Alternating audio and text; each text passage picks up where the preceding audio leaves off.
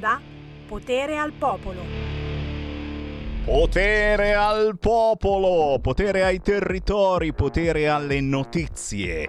E beh, non siamo mica la RAI che fa parlare e paga soltanto quelli che gli fanno piacere. L'avete sentita la notizia di Carta Bianca? Carta Bianca, carina, carina trasmissione. Eh sì, però, però anche una che si chiama Berlinguer che cacchio credi di essere? Non ce l'hai mica carta bianca. Si chiama carta bianca la tua trasmissione, ma tu puoi invitare solo gli ospiti che vuole il PD. Puoi pagare 1000 euro e che cacchio, un gettone veramente da straccione solo a chi vuole il PD. Guarda, povera Berlinguere. Oh, oh, oh, oh Berli, Berli, se ti cacciano puoi sempre venire qua da noi. Radio Libertà. Ci chiamiamo così, li facciamo parlare davvero tutti. Diciamo tutto e il contrario di tutto. E tra poco ne avrete la riprova. Con il buon pomeriggio da Sammy Varin, Potere al Popolo. Sono in onda ogni giorno dalle 13 alle 15 anche sui social, tanto mi bloccheranno anche oggi. Potrete chiamare tra pochi istanti allo 0266 203529 o tramite, tramite WhatsApp al 346 642 7756. Immediatamente però io vi lancio 3 minuti di canzone indipendente perché ogni mezz'ora io lancio in nazionale un artista sconosciuto in Italia ma conosciutissimo nel proprio territorio e in questo caso sono più di uno. Si chiamano Le Tendenze!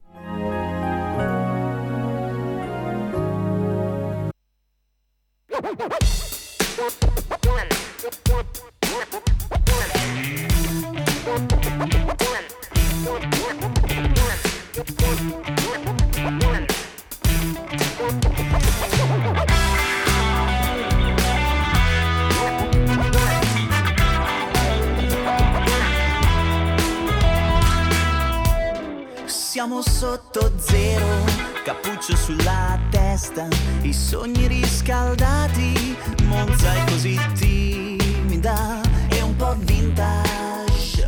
Ci sono mobili anni 50, manca solo Johnny B. Good ed imbucato Martin McFly che mi lascia uno scontrino con scritto nel 2030 ce la farai. Solo chiacchiere, bla bla bla. Te la racconti.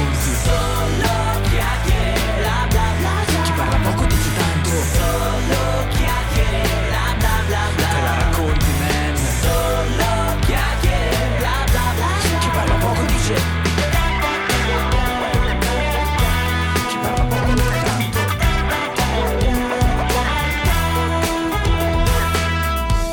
45 giri, giri, giri. Due occhi dolci mi chiamano. Ma le sue parole raccontano altre storie. Lei fa quella dura e navigata con l'aria un po' snob. A volte le persone si rivelano un flop. Solo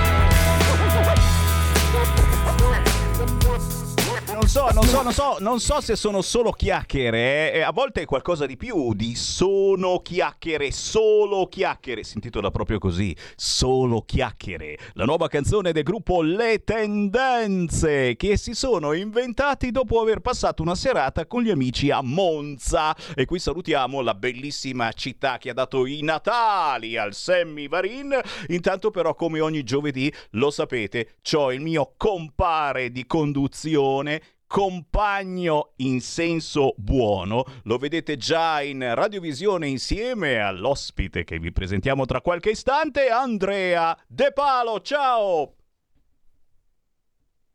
Al che o al che no? È Eccomi, muto. scusa, Ah, ero, ecco. ero in muto purtroppo. Eh, lo eh. so, abbiamo tutti imparato Sono. sto giochettino che bisogna schiacciare il bottone, eh? Guarda me, guarda me. Come va Andrea?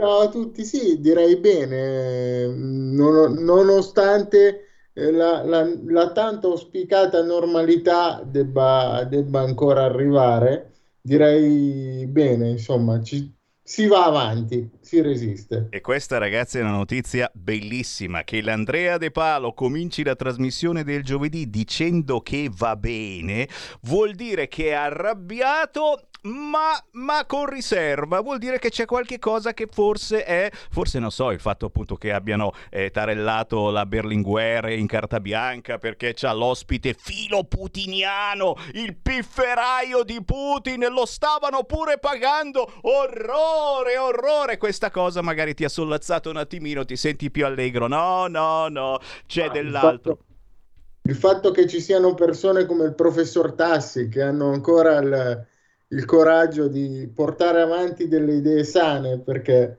effettivamente questo lockdown e questo io quando ho letto ieri di quello che sta facendo volevo fare complimenti perché da persona con disabilità io posso dire che questi due anni di covid eh, mi hanno rovinato la vita. Nel senso che a forza di stare chiuso in casa una volta perché c'era pandemia l'altra volta perché sei fragile l'altra volta per, tutti i motivi che il mio caro amico, il ministro Speranza, a cui voglio tanto bene e a cui penso con, con affetto tutte le mattine, tira fuori, dopo due anni che uno è a casa, perde veramente la, la vitalità molta della, della, vitalità che avevo prima l'ho perso, ho riadattato il mio modo di vivere nel fare le cose chiuse in casa e non ho quasi più voglia di uscire, non, per cui insomma Ma mi piace la speranza. Ecco, ecco, qui si cita troppo speranza. Allora, allora fasemi in sci, come si dice a Milano, visto che eh, il professore Saverio Mauro Tassi è proprio qui a Milano. Lo presentiamo con il buongiorno Saverio, benvenuto su Radio Libertà.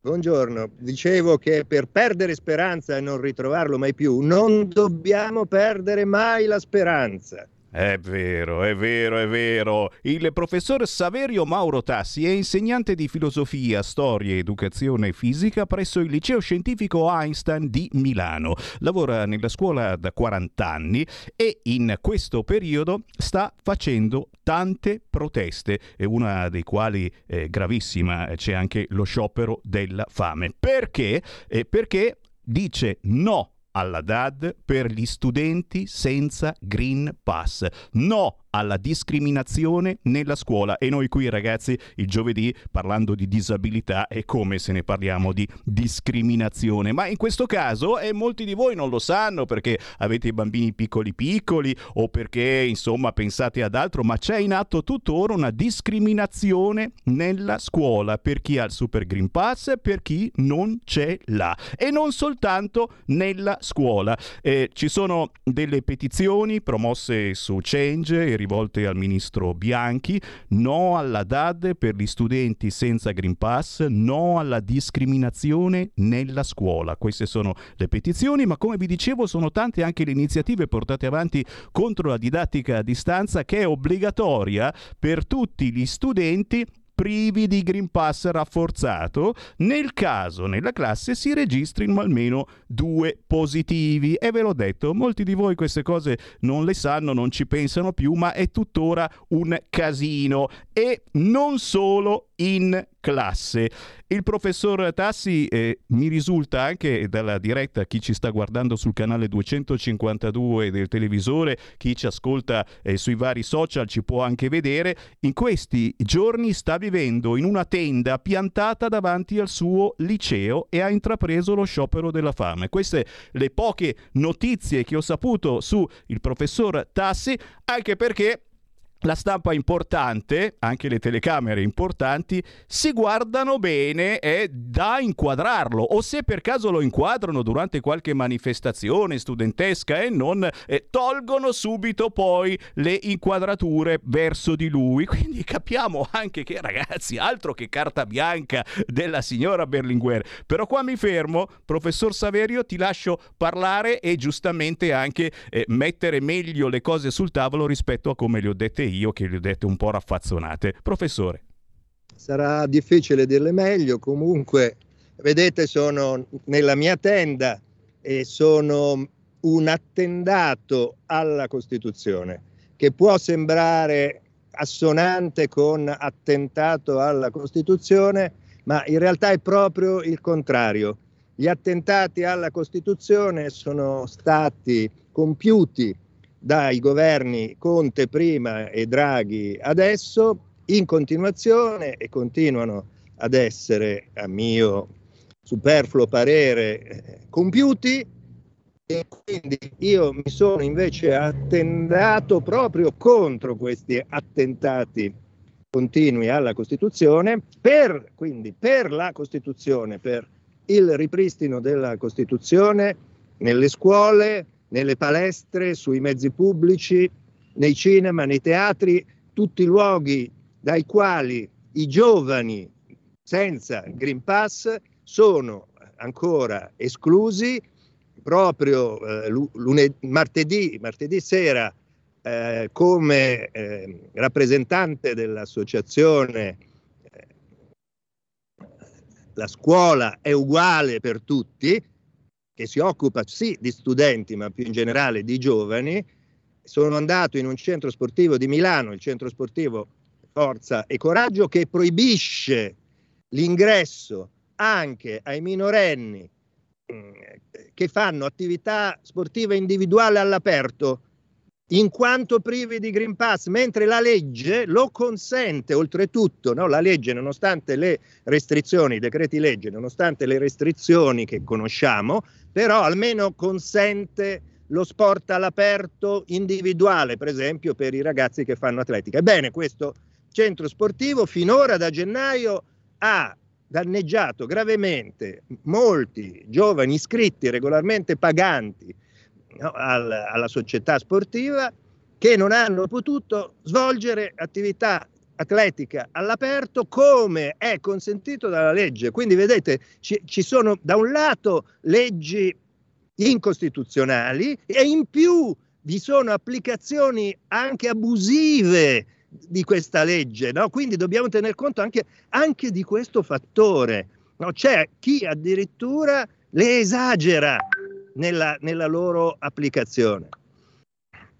Senti, intanto eh, siamo in diretta alle 13.14, chi vuole parlare con noi in diretta nazionale su Radio Libertà può chiamare 02 66 20 3529, ripeto 02 66 20 3529, oppure inviarci un messaggio al 346 642 7756 346 642 7756 avete capito? Stiamo eh, ancora una volta parlando eh, dell'effetto eh, strascicato del covid che però sta tornando state sentendo sta tornando ta, sta tornando tutto bene non succede assolutamente niente ma sta tornando sta tornando. E soprattutto stiamo parlando eh, di questo Green Pass. Fine Green Pass mai. E ricordiamo che in attesa di utilizzarlo in chiave fiscale e trovate ancora su YouTube un bel video eh, che abbiamo fatto eh, narrativo eh, io con il nostro direttore Giulio Cainarca, il nostro Vincent De Maio mh, mm, su quello che potrebbe accadere in futuro e cioè che questo eh, Green Pass venga davvero utilizzato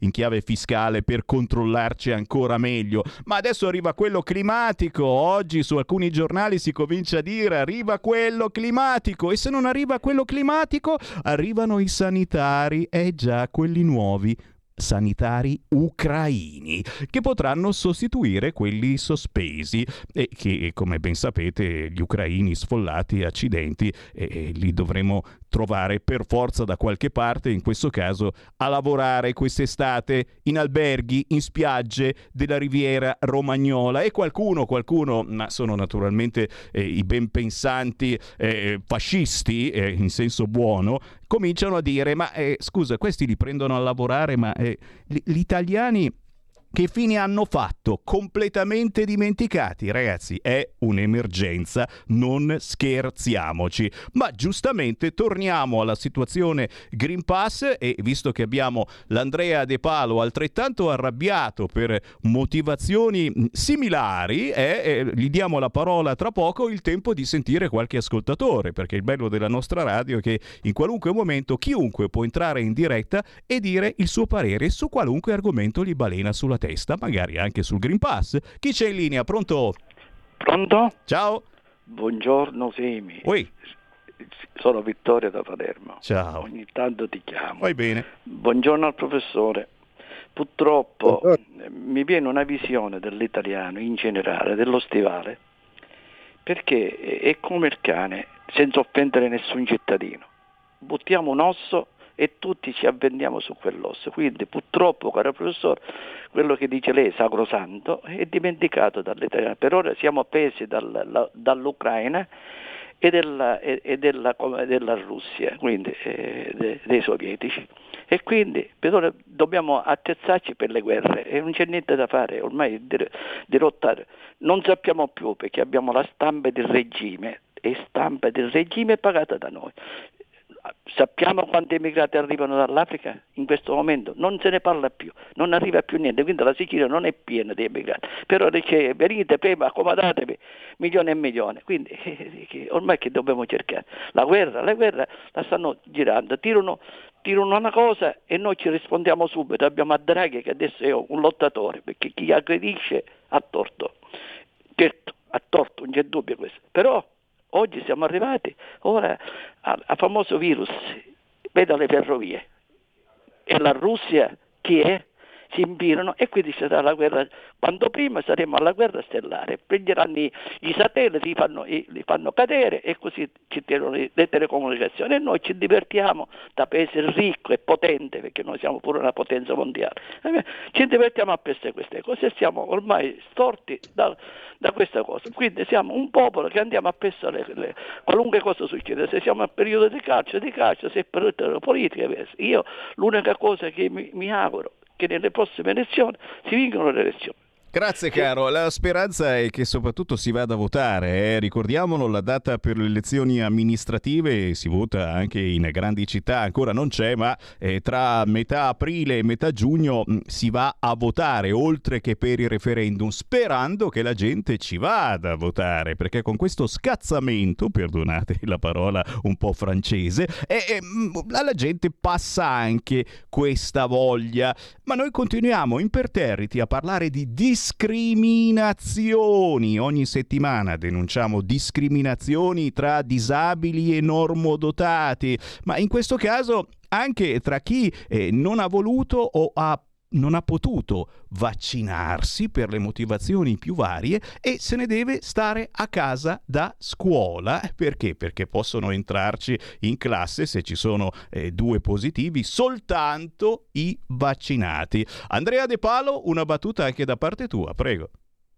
Allora, visto che ieri Draghi, nel, ieri o l'altro ieri Draghi nel discorso alla Camera si è permesso di citare Hitler e Mussolini dicendo che chi non lotta contro l'invasore avvalla personaggi come Hitler e Mussolini, io vorrei ricordare, visto che il professore, se non sbaglio, ha insegnato anche storia, che Hitler aveva, ehm, diciamo, messo in campo un pass chiamato Anschlusspass ai tempi del Reich. E che questo pass mi ricorda vagamente, però non voglio fare assonanze perché siamo in radio e non vorrei prendermi una querela nonostante il diritto di critica, mi ricorda vagamente un altro pass che è andato di moda decisamente in Italia fino a qualche tempo fa.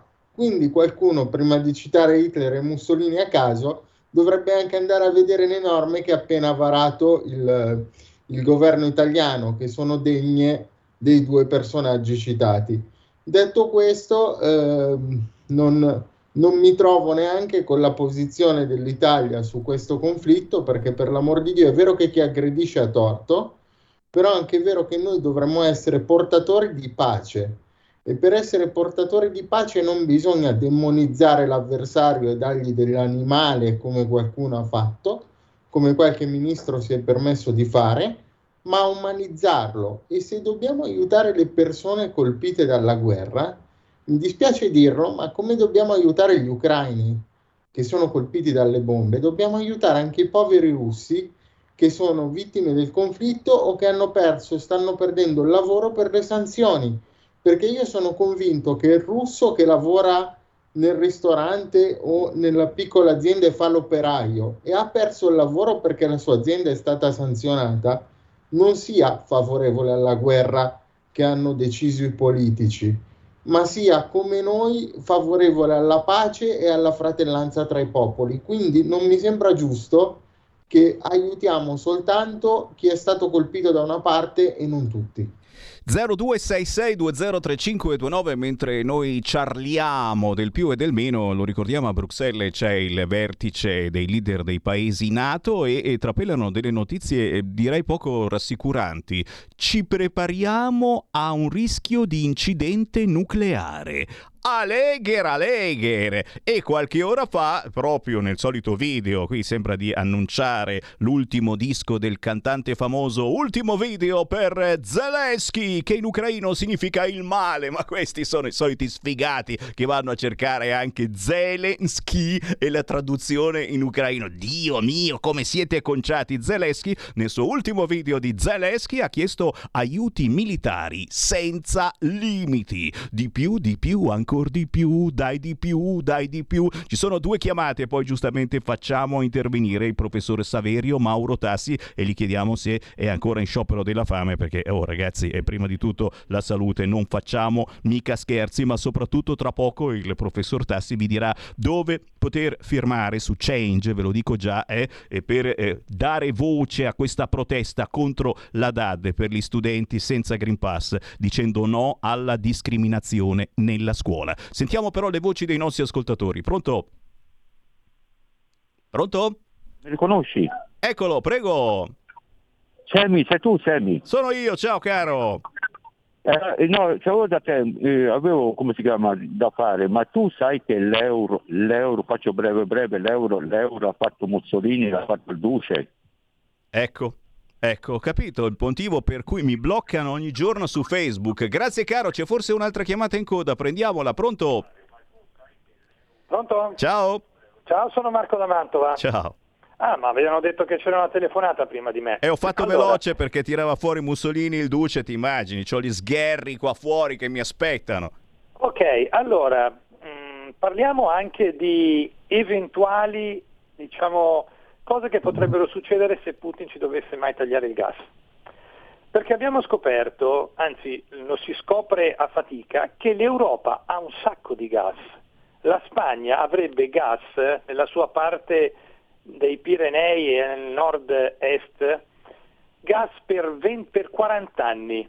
La Francia avrebbe la possibilità di estrarre gas di scisto, quindi lo shale gas, per altri 20 anni però non lo si può estrarre, quindi non ci dobbiamo stupire se in Italia abbiamo più di 700 pozzi che potrebbero essere utilizzabili fin da subito e non lo estraiamo. E tutto perché? Perché ci sono delle leggi ambientali volute dall'Europa e dai singoli paesi che impediscono questa estrazione di gas. Adesso Putin ha fatto una mossa veramente interessantissima del cavallo perché pretende tra qualche giorno pretenderà che i pagamenti per il suo gas siano fatti in rubli così ha sollevato la sua moneta. E noi non potremo dire ah Putin è cattivo perché ci ha tagliato il gas se noi non lo paghiamo con la moneta che vuole lui, semplicemente perché è la sua moneta e lui ci fa quello che vuole. Se ci dovessero tagliare il gas l'anno prossimo potremmo essere nelle case senza gas, ma anche negli ospedali, nelle case di riposo.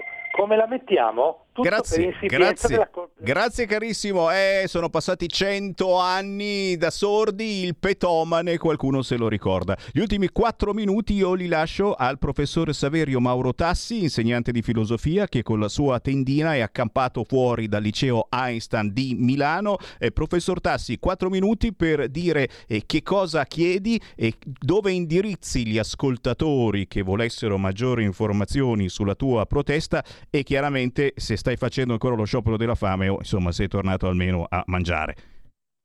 Allora, io sono al diciottesimo giorno di secondo sciopero della fame, la prima volta ho tirato 12 giorni, ma naturalmente eh, bevendo, eh, cioè assumo solo eh, cappuccini, brodi vegetali, eh, quindi non è eh, in questo senso uno sciopero della sete, ma non è nemmeno uno sciopero totale, comunque sono al diciottesimo, ho perso 6 kg e, e, vado avanti naturalmente fino a quando non sono a rischio di, di, di una grave conseguenza, perché non è masochismo il mio.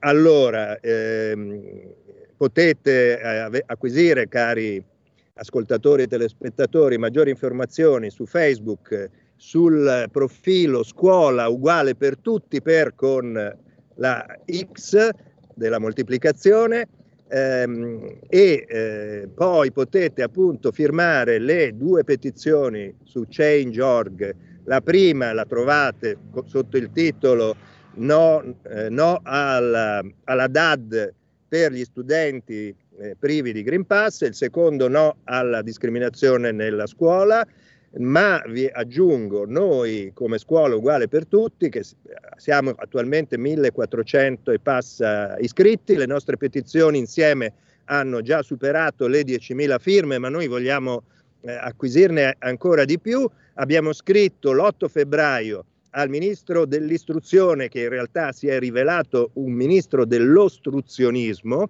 per chiedergli un pubblico confronto proprio sul contenuto delle nostre petizioni, perché in queste petizioni noi argomentiamo no, perché eh, riteniamo incostituzionale l'articolo 4 del decreto legge 122 e poi le sue modifiche successive e vogliamo sapere da lui perché invece, come ha dichiarato, non lo ritiene questo articolo discriminatorio per gli studenti eh, e quali sono i suoi argomenti, perché nella sua conferenza stampa questi argomenti non li ha assolutamente esposti. Bene, dall'8 febbraio non c'è arrivata nessuna risposta. Abbiamo scritto, riscritto, abbiamo sol- mandato mail di sollecito con la PEC a tutti gli indirizzi indicati sul sito del Ministero dell'Ostruzionismo eh, e in tanti, sia attraverso la mail, sia attraverso raccomandate, lettere affrancate, eccetera. Bene, l'attuale ministro Bianchi non si è degnato nemmeno di far scrivere all'ultima delle sue segretarie una risposta perché certo ha diritto di non accettare il nostro confronto pubblico e poi magari così far venire il sospetto che non sia in grado di ribattere i nostri argomenti, ma questi sono fatti suoi. Questo diritto ce l'ha, ma un ministro, ma in genere un'autorità pubblica di uno Stato democratico, a mio parere, ha il dovere costituzionale, istituzionale, di rispondere ha una rappresentanza di cittadini, 10.000 cittadini, 10.000 sottoscrizioni, ha il dovere di rispondere. È il minimo sindacale di un'autorità pubblica in una democrazia. Voglio appunto concludere cercando di far capire che appunto noi, io mi sono, ho iniziato questo nuovo sciopero della fame, e ho, mi sono attendato alla Costituzione proprio per cercare di eh, no, far rendere chiara, evidente questa maleducazione istituzionale, ma arroganza costituzionale, arroganza nei confronti della Costituzione, perché appunto non puoi, ministro, permetterti di non scrivere due righe dicendo io non accetto la vostra proposta perché me ne voglio stare comodo, siso sulla mia poltrona nel, al Ministero dell'ostruzionismo perché sono qui per fare ostruzione e ostruzionismo. Beh, perché questa, a quanto ci risulta, è la verità eh, dei fatti. Poi io, vi ringrazio. Io, vi ringrazio. Eh, Prego, prego. Professore, sono io che ringrazio te, il professore Saverio Mauro Tassi, e questa è informazione e qualunque sia il vostro pensiero, eh, qui su Radio Libertà non manca mai. E restiamo in contatto, professore, se avrai altri aggiornamenti nei prossimi giorni, volentieri facciamo un altro collegamento allora, con la tua tendina fuori dal liceo Einstein di Milano. Grazie, professore. Grazie a voi. Grazie anche a Andrea De Palo. Appuntamento la prossima settimana. Stai ascoltando Radio Libertà. la tua voce libera, senza filtri né censura. La tua radio. Un nuovo modo per sostenere la tua radio. Visita radiolibertà.net. Ti basta un clic e potrai versare il tuo contributo volontario direttamente online. Potrai donare con ogni tipo di carta di credito, anche prepagata. Ti aspettiamo online su radiolibertà.net. Sostieni la tua radio con il tuo contributo volontario. Radio Libertà. La tua radio. Diamo voce alla nostra gente. Stai ascoltando Radio Libertà, la tua voce libera, senza filtri né censure, la tua radio.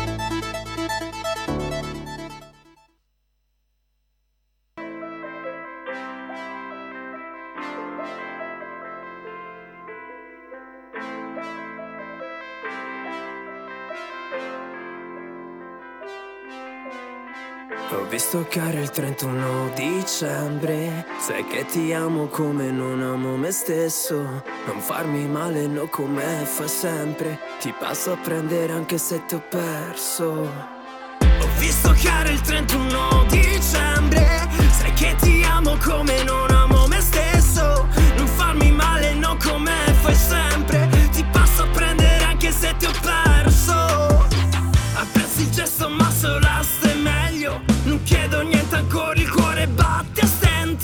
chiuso a piangere la notte sul cesso. Ancora credo che sarà per sempre.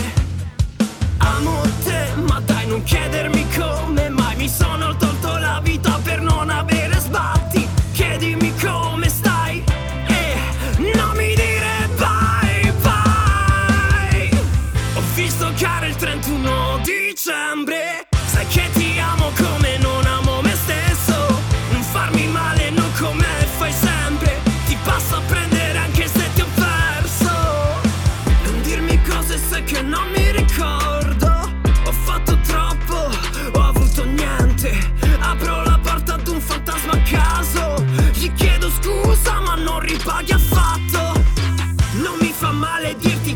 che non possono vedere il bene in un amore mai morto, no? Voglio che piangi, voglio che parli. Ho detto basta, no, non posso amarti.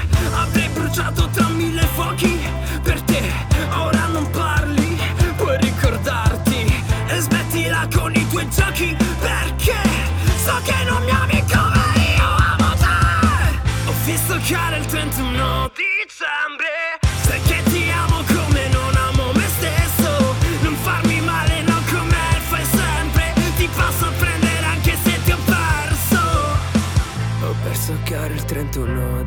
dicembre 31 dicembre, si intitola così questa canzone. Oggi è bei, bei gruppi rocchettini. Lui è Ania con l'H davanti o Ania. Il pezzo è intitolato proprio 31 dicembre, una contaminazione tra trap e rock, sonorità elettroniche con la voce graffiante, esplosiva di un rocker con un timbro davvero impressionante. Certamente lo avrete visto in video, eh, che è un tipo piuttosto eccentrico, ma è solo l'inizio della storia e poi chi non è eccentrico? Guardate Sammy Varin e che cavolo, siamo tutti che ci beatifichiamo in televisione, lo ricordiamo, ci vedete su canale 252 del digitale terrestre se avete la smart TV, ci sbirciate sul sito radiolibertà.net, ci guardate anche dalla nostra app da scaricare sul vostro cellulare o tablet. Intanto, intanto io riapro le linee allo 0266203529, ma a quest'ora lo sapete, ogni settimana c'è hashtag bambini strappati, le storie tristissime eh, sempre purtroppo che riguardano eh, chi è vittima di violenza, ma vedremo che tipo di violenza quest'oggi e sentiremo che tipo di storie si raccontano quest'oggi. Oggi Sara De Ceglia non c'è, la salutiamo caramente, ma a condurre c'è il bravissimo Fabio Nestola. Ciao Fabio! Ciao Sammy, ciao Sammy. Io mi scuso con, con chi ci segue, Sara momentaneamente ha dato forfè, rassicuro tutti, tornerà. E I contenuti e soprattutto l'estetica ci rimettono un po', ma eh, oggi Supplisco, supplisco, mettiamola così. Anche perché abbiamo Allora. degli ospitoni importantissimi, il primo dei quali è già in linea, lo salutiamo, il senatore Simone Pillon. Ciao Simone! Ah, buongiorno a tutti, ciao Salve. cari. Salve, salve, salve. E, beh, eh, caspita, è importante, è fondamentale la, la presenza del senatore Pillon perché? Perché eh, il caso che trattiamo oggi non è la prima volta che lo trattiamo, ma ehm, andiamo a fare alcuni approfondimenti sulla vicenda eh, Massaro a Padula, una vicenda che si trascina ormai da nove anni e che eh, ha, ha visto due atteggiamenti molto diversi. Un- uno dei due genitori ha scelto una linea molto mediatica, ha scelto una sovraesposizione, è stata supportata eh, fortemente sia nelle ehm, commissioni parlamentari, sia nelle le conferenze stampa in sedi istituzionali, sia eh, nelle foto, nei, nei video girati, anche nelle manifestazioni di piazza. L'altro genitore ha avuto un atteggiamento diametralmente opposto, ha scelto un, un profilo basso per anni e solo ultimamente ha chiesto ad alcune parlamentari che hanno eh, apertamente supportato la, la controparte di avere una- uno spazio non, non- non uguale, ma almeno analogo, per, eh, per andare a ristabilire un po' di, di- di verità, per andare a dire la, la propria. E, mh, che cosa è accaduto? Eh, recentemente, in questo mese, il 16 marzo, c'è stata un'audizione, eh, però gli esiti di questa audizione sono stati quantomeno singolari. Perché è fondamentale il senatore Pillon? Perché c'era.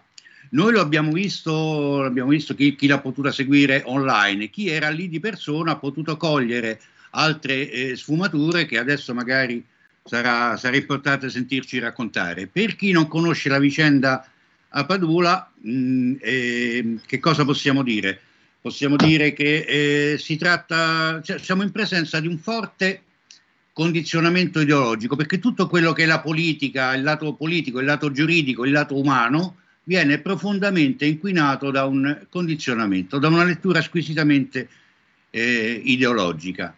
In che senso? Nel senso che una eh, nutrita schiera di parlamentari, possiamo definire siamo tutte Laura, che è assolutamente trasversale, non c'è nulla di, di politico nel senso di colorazione politica, perché parliamo dal PD, al Movimento 5 Stelle, a Forza Italia, appartenenti a diverse formazioni politiche, hanno fatto di questo caso un caso eh, emblematico sul quale spendersi e molto, e, però poi in questa audizione abbiamo visto all'esordio una classica excusatio non petita con una premessa di dire per carità non, eh, non eh, parteggiamo, non spalleggiamo, non propendiamo né per un genitore né per l'altro, il nostro interesse è esclusivamente eh, quello, quello per i figli.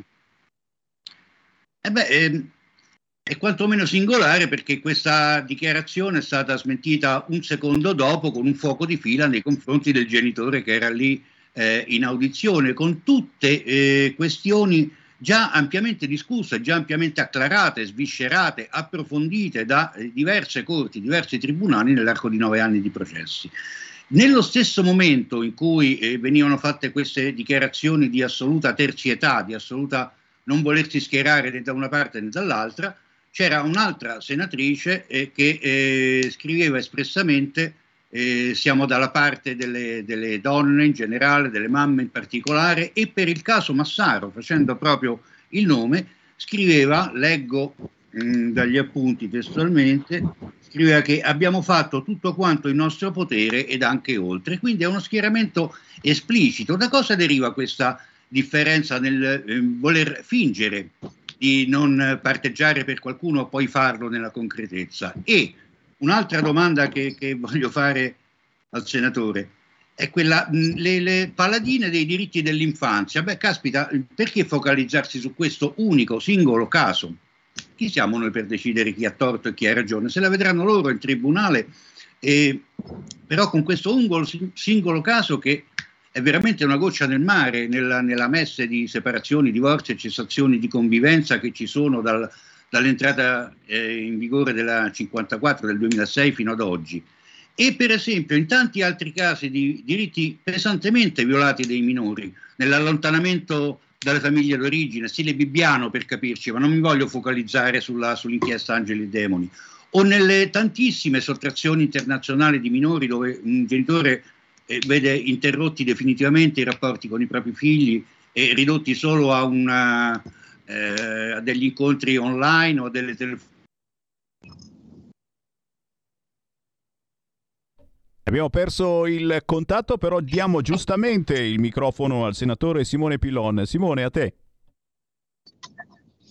Buongiorno a tutti, sì, ringrazio Fabio Nestola delle domande, spero che riprenda presto la linea. Io eh, ho pochissime cose da dichiarare in riguardo a questa vicenda perché la trovo semplicemente allucinante. Io credo che la politica eh, dovrebbe rispettare le decisioni dei giudici esattamente come eh, sono chiamati a fare i cittadini. La politica ha un ruolo che riguarda non il caso specifico concreto, ma più in generale deve predisporre le leggi in modo che gli abusi siano possibili, gli abusi siano sostanzialmente eh, diciamo non realizzabili.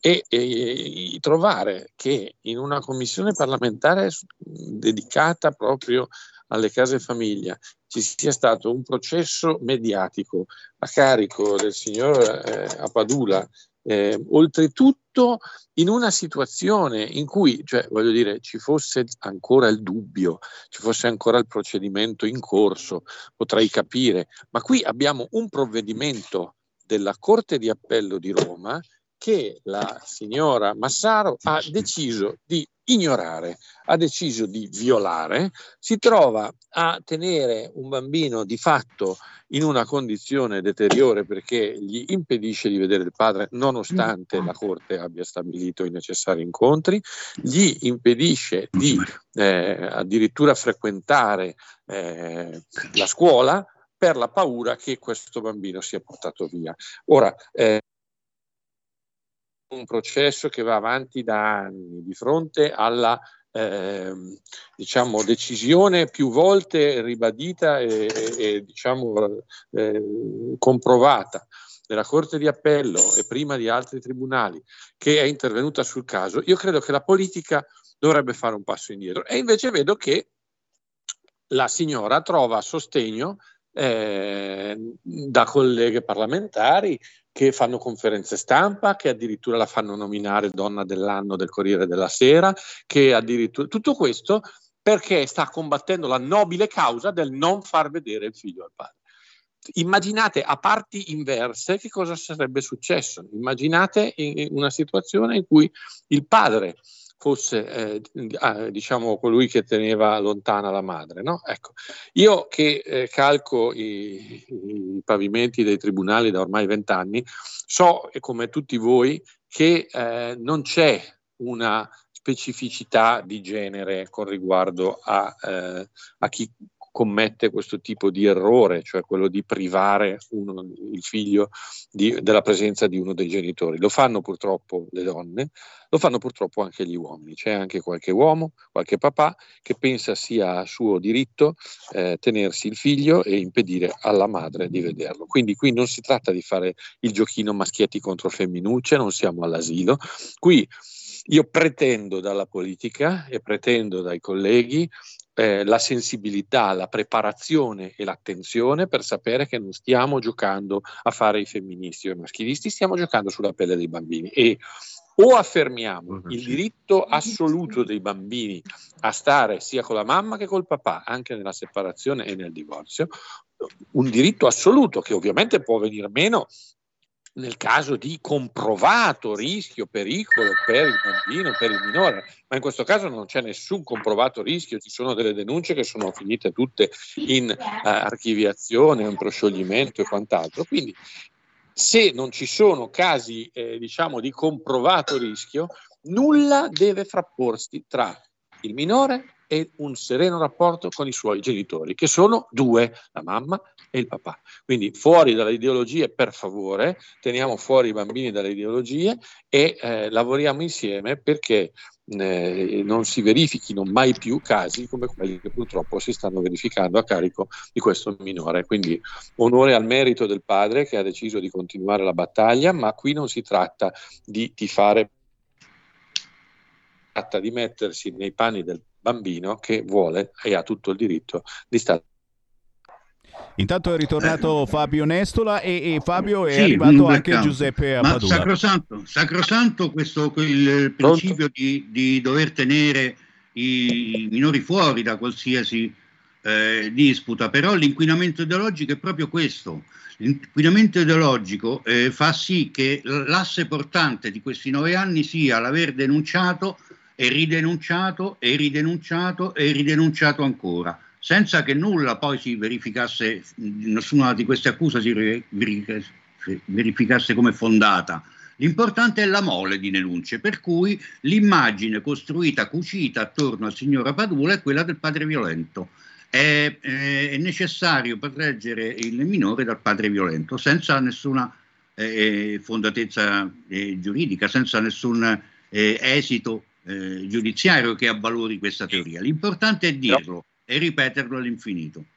Eh, eh, esatto, se posso interme- intromettermi Fabio, il punto è proprio questo e è quello su cui ho fatto battaglia nella riforma del processo civile, perché c'era la senatrice Valente che voleva a tutti i costi inserire nella riforma che sarebbe stata sufficiente la semplice segnalazione, neanche la denuncia, la segnalazione di violenza per inibire qualsiasi relazione con il genitore ritenuto violento, ovviamente il padre. Quindi questo avrebbe esposto il bambino alla mercé di una semplice segnalazione strumentale di uno dei genitori. Abbiamo fatto cancellare quella norma e stiamo procedendo perché dobbiamo ottenere e stiamo ottenendo che la violenza, se c'è, debba risultare da una decisione del giudice. Deve essere il giudice, non, quindi non, non una segnalazione e neanche una querela. Deve esserci un intervento giudiziale che accerti se c'è violenza o no. Fino a quel momento il bambino deve stare con tutti e due. Sì, Se- sì, sì, Conosciamo, conosciamo quell'emendamento e conosciamo anche il fine al quale presumibilmente tenemos, cioè non non ci si rende conto che si tratta di costruire una corsia preferenziale, un tappeto rosso per le false accuse, per le accuse strumentali. Non si capisce o si può far finta di non capire che poi uno dei, dei risultati potrebbe essere quello. Adesso vorrei sentire eh, anche il parere di Giuseppe Padula, però volevo rubarti un minuto, veramente un minuto, sempre parlando di diritti dei minori, ma per una storia a lieto fine che approfondiremo in altre, in altre sedi, in altre puntate. E la storia di una bambina mh, la cui vita sembrava segnata, invece è stata, grazie a Dio, salvata. E sto parlando della storia di Tafida. Eri a Londra la settimana scorsa, ci vuoi dire qualcosa? Fino a ieri ero a Londra perché martedì Sì. ho partecipato a un bellissimo evento, in- la fondazione, il lancio della fondazione Tafida Rakib. Tafida è una bimba, una bellissima bambina eh, che nel 2019 ha avuto un grave aneurisma cerebrale che l'ha ridotta in fin di vita. Il eh, sistema sanitario inglese ha deciso che non c'era più niente da fare e ha ordinato il distacco dei macchinari che la tenevano in vita.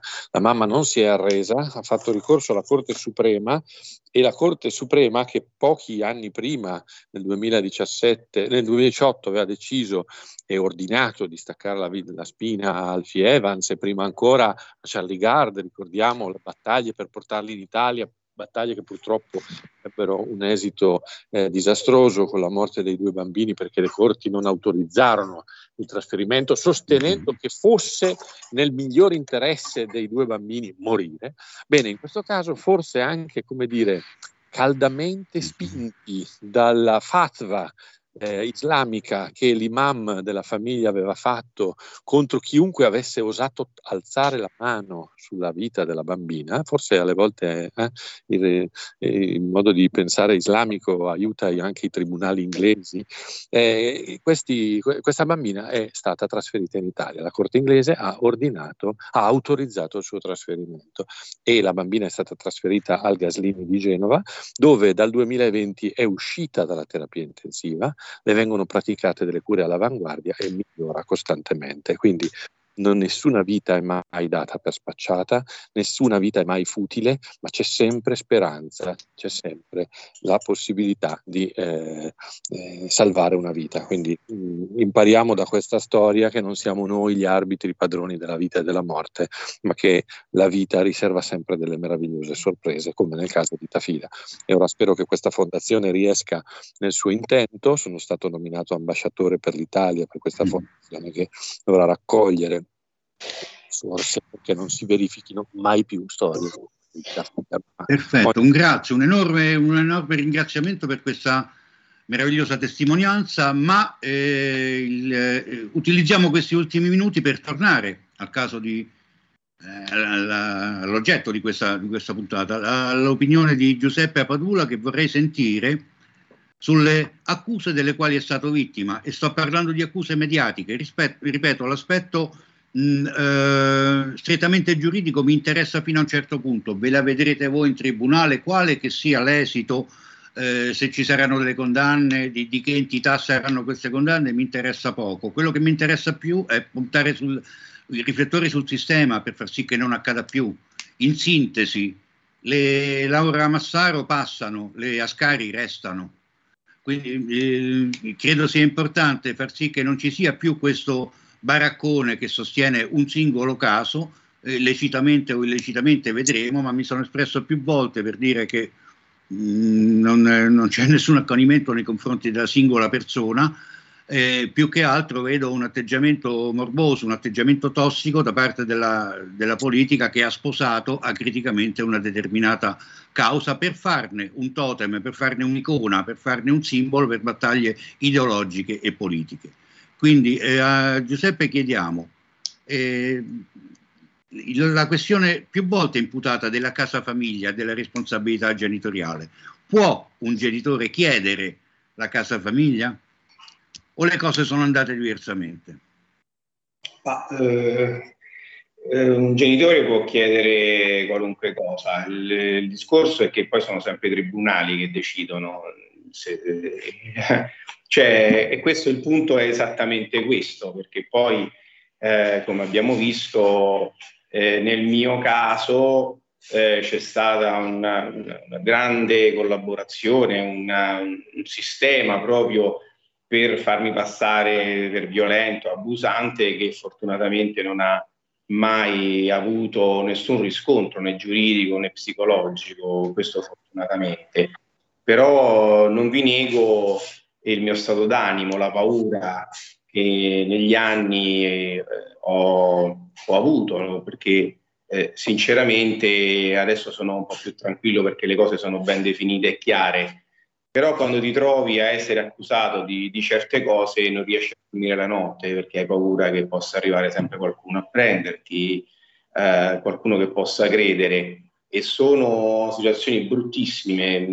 Io ritengo, ritengo assolutamente eh, anche questa, questo aiuto politico che è stato eh, messo in campo gravissimo, gravissimo perché potere così forte contro un singolo cittadino che non ha alcuna, alcuna colpa, e, ma soprattutto anche contro un bambino che non ha nessuna colpa. Cioè, io vorrei ricordare eh, questo in particolare, che io e, e, e, mio figlio non ci vediamo non per nostra volontà, ma per volontà di qualcun altro. Eh, quindi noi innocenti non riusciamo ad avere un rapporto normale come dovrebbe essere tra papà e, e figlio.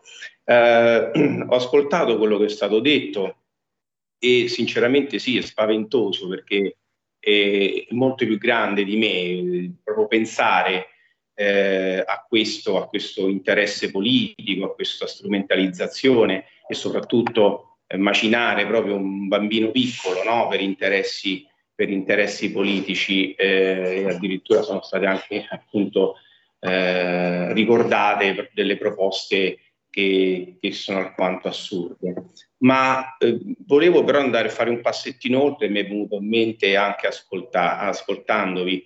Eh, è vero che mh, mm, le false denunce prendono tempo, denunciare i magistrati, denunciare qualunque persona, poi porta dei controlli all'allungamento ovviamente della giustizia, dei tempi di decisione, e questo è già gravissimo, dovrebbe comunque essere eliminato immediatamente, ma quello che, mi, quello che mi viene in mente è quanto questo intervento politico possa poi in realtà eh, influenzare quelle che possono essere poi eh, non le decisioni dei giudici, perché poi i giudici hanno deciso ovviamente, non è questo il problema, ma quanto l'attuazione, l'attuazione concreta e reale, fattiva delle decisioni dei giudici.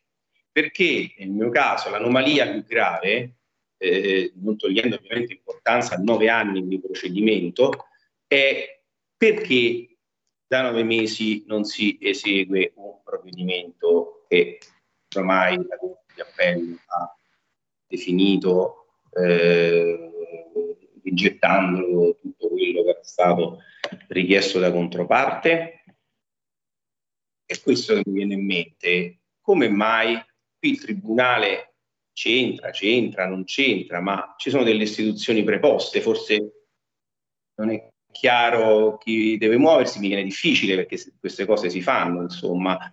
E, e quindi mi, mi, viene un po' il dubbio da questo punto di vista che mh, forse sarebbe il caso di, di indagare le, le, motivazioni, ma eh, ancora, a prescindere da questo, eh, tornando alla domanda di Fabio Nestola, sì, il genitore può chiedere qualunque cosa, i giudici poi decidono eh, se questo è, è, fattibile o non è fattibile, se è vero o non è vero, eh, tant'è che nei miei confronti è stato chiesto di non vedere più mio figlio, no? eh, fondamentalmente, quindi eh, accusandomi falsamente, dicendo tutta una serie di situazioni con tutto il, il circoletto mediatico che, che, è stato fatto.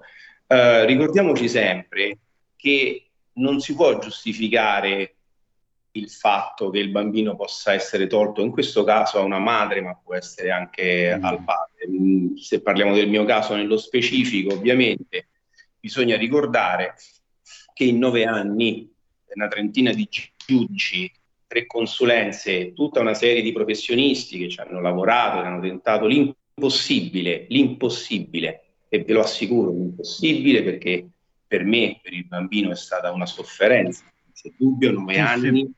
Scusa, scusa, Giuseppe, scusa Giuseppe, ma ti, ti, interrompo perché siamo in chiusura e volevo a mia volta rispondere a una tua domanda inespressa. Ho dei dubbi se potrebbero esserci state delle pressioni.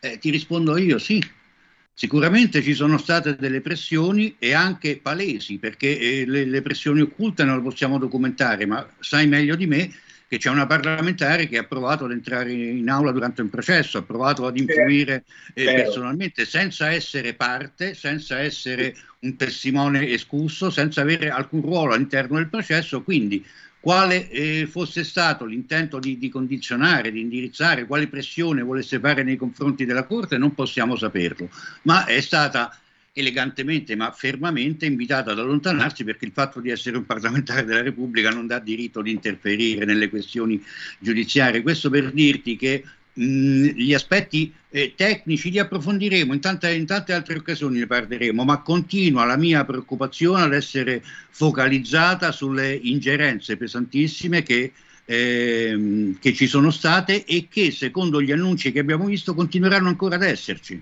Eh, faremo tutto il possibile ed anche oltre faremo quello che ci ha consentito ed anche oltre, e anche cose delle quali non è al corrente la stessa diretta interessata, questo c'era scritto nelle dichiarazioni della senatrice Valente, quindi non si sa, non, è bene chiaro che cosa si stia muovendo nel sottobosco. Questo secondo me è un, un elemento ancora più allarmante di quello che possiamo, che hai potuto documentare in tutti questi anni. Comunque nel eh, ringraziare tutti quanti, nel ringraziare il senatore, nel ringraziare eh, Giuseppe per la sua testimonianza. Eh, salutiamo tutti e ringraziamo per primo Semmi, ringraziamo Radio Libertà, ringraziamo Potere al Popolo e alla prossima occasione per ulteriori approfondimenti. Ciao Semmi. Grazie, siamo noi che vi ringraziamo, senatore Pilon, Giuseppe Padula, Fabio Nestola. Hashtag Bambini Strappati torna giovedì prossimo.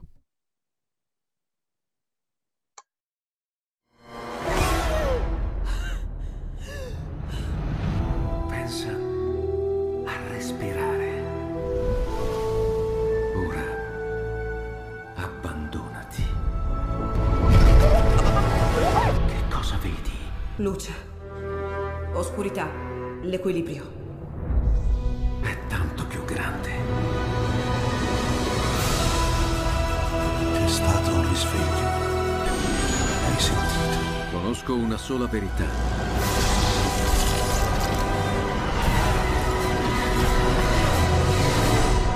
Movie Time ti fa entrare nel vivo del cinema, ti fa sentire come se fossi tu il protagonista del grande schermo.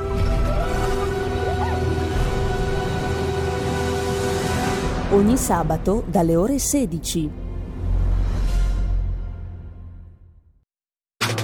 Stai ascoltando Radio Libertà. la tua voce libera, senza filtri né censura. La tua radio. Coming Soon Radio, quotidiano di informazione cinematografica.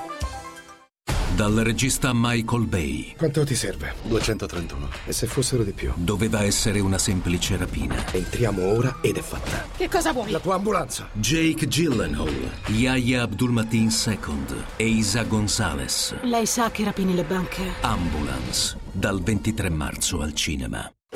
Arriva il nuovo film di Riccardo Milani. E quando mi chiamano col nome di un altro, Massimo! ti giuro mi fa impazzire. Francesco, Francesco! Sommi, sommi! Cosa succede se una storia d'amore inizia con una bugia? Se le dico la verità io la perdo. Pier Francesco Favino, Miriam Leone. È bello sentirsi amati, almeno crederci. Corro da te al cinema. Ditemi qualche cosa che sapete fare. Ladrocinio? Frode postale? Estorsioni? Evasione fiscale? Derubare? Sono i troppo cattivi! Se non volete finire in carcere, diventate buoni. Aiuta la nonnina ad attraversare la strada. Guarda che casino combina ora. Cosa hai detto? Cos'è che combino io ora? Troppo cattivi. Dal 31 marzo solo al cinema. La Chired è orgogliosa di presentare il nuovo film del premio Oscar Sean Penn. Suo padre ha stampato 22 milioni di dollari. La speranza più grande che un uomo possa avere è lasciarsi dietro qualcosa di bello che abbia fatto lui. Una vita in fuga, dal 31 marzo al cinema.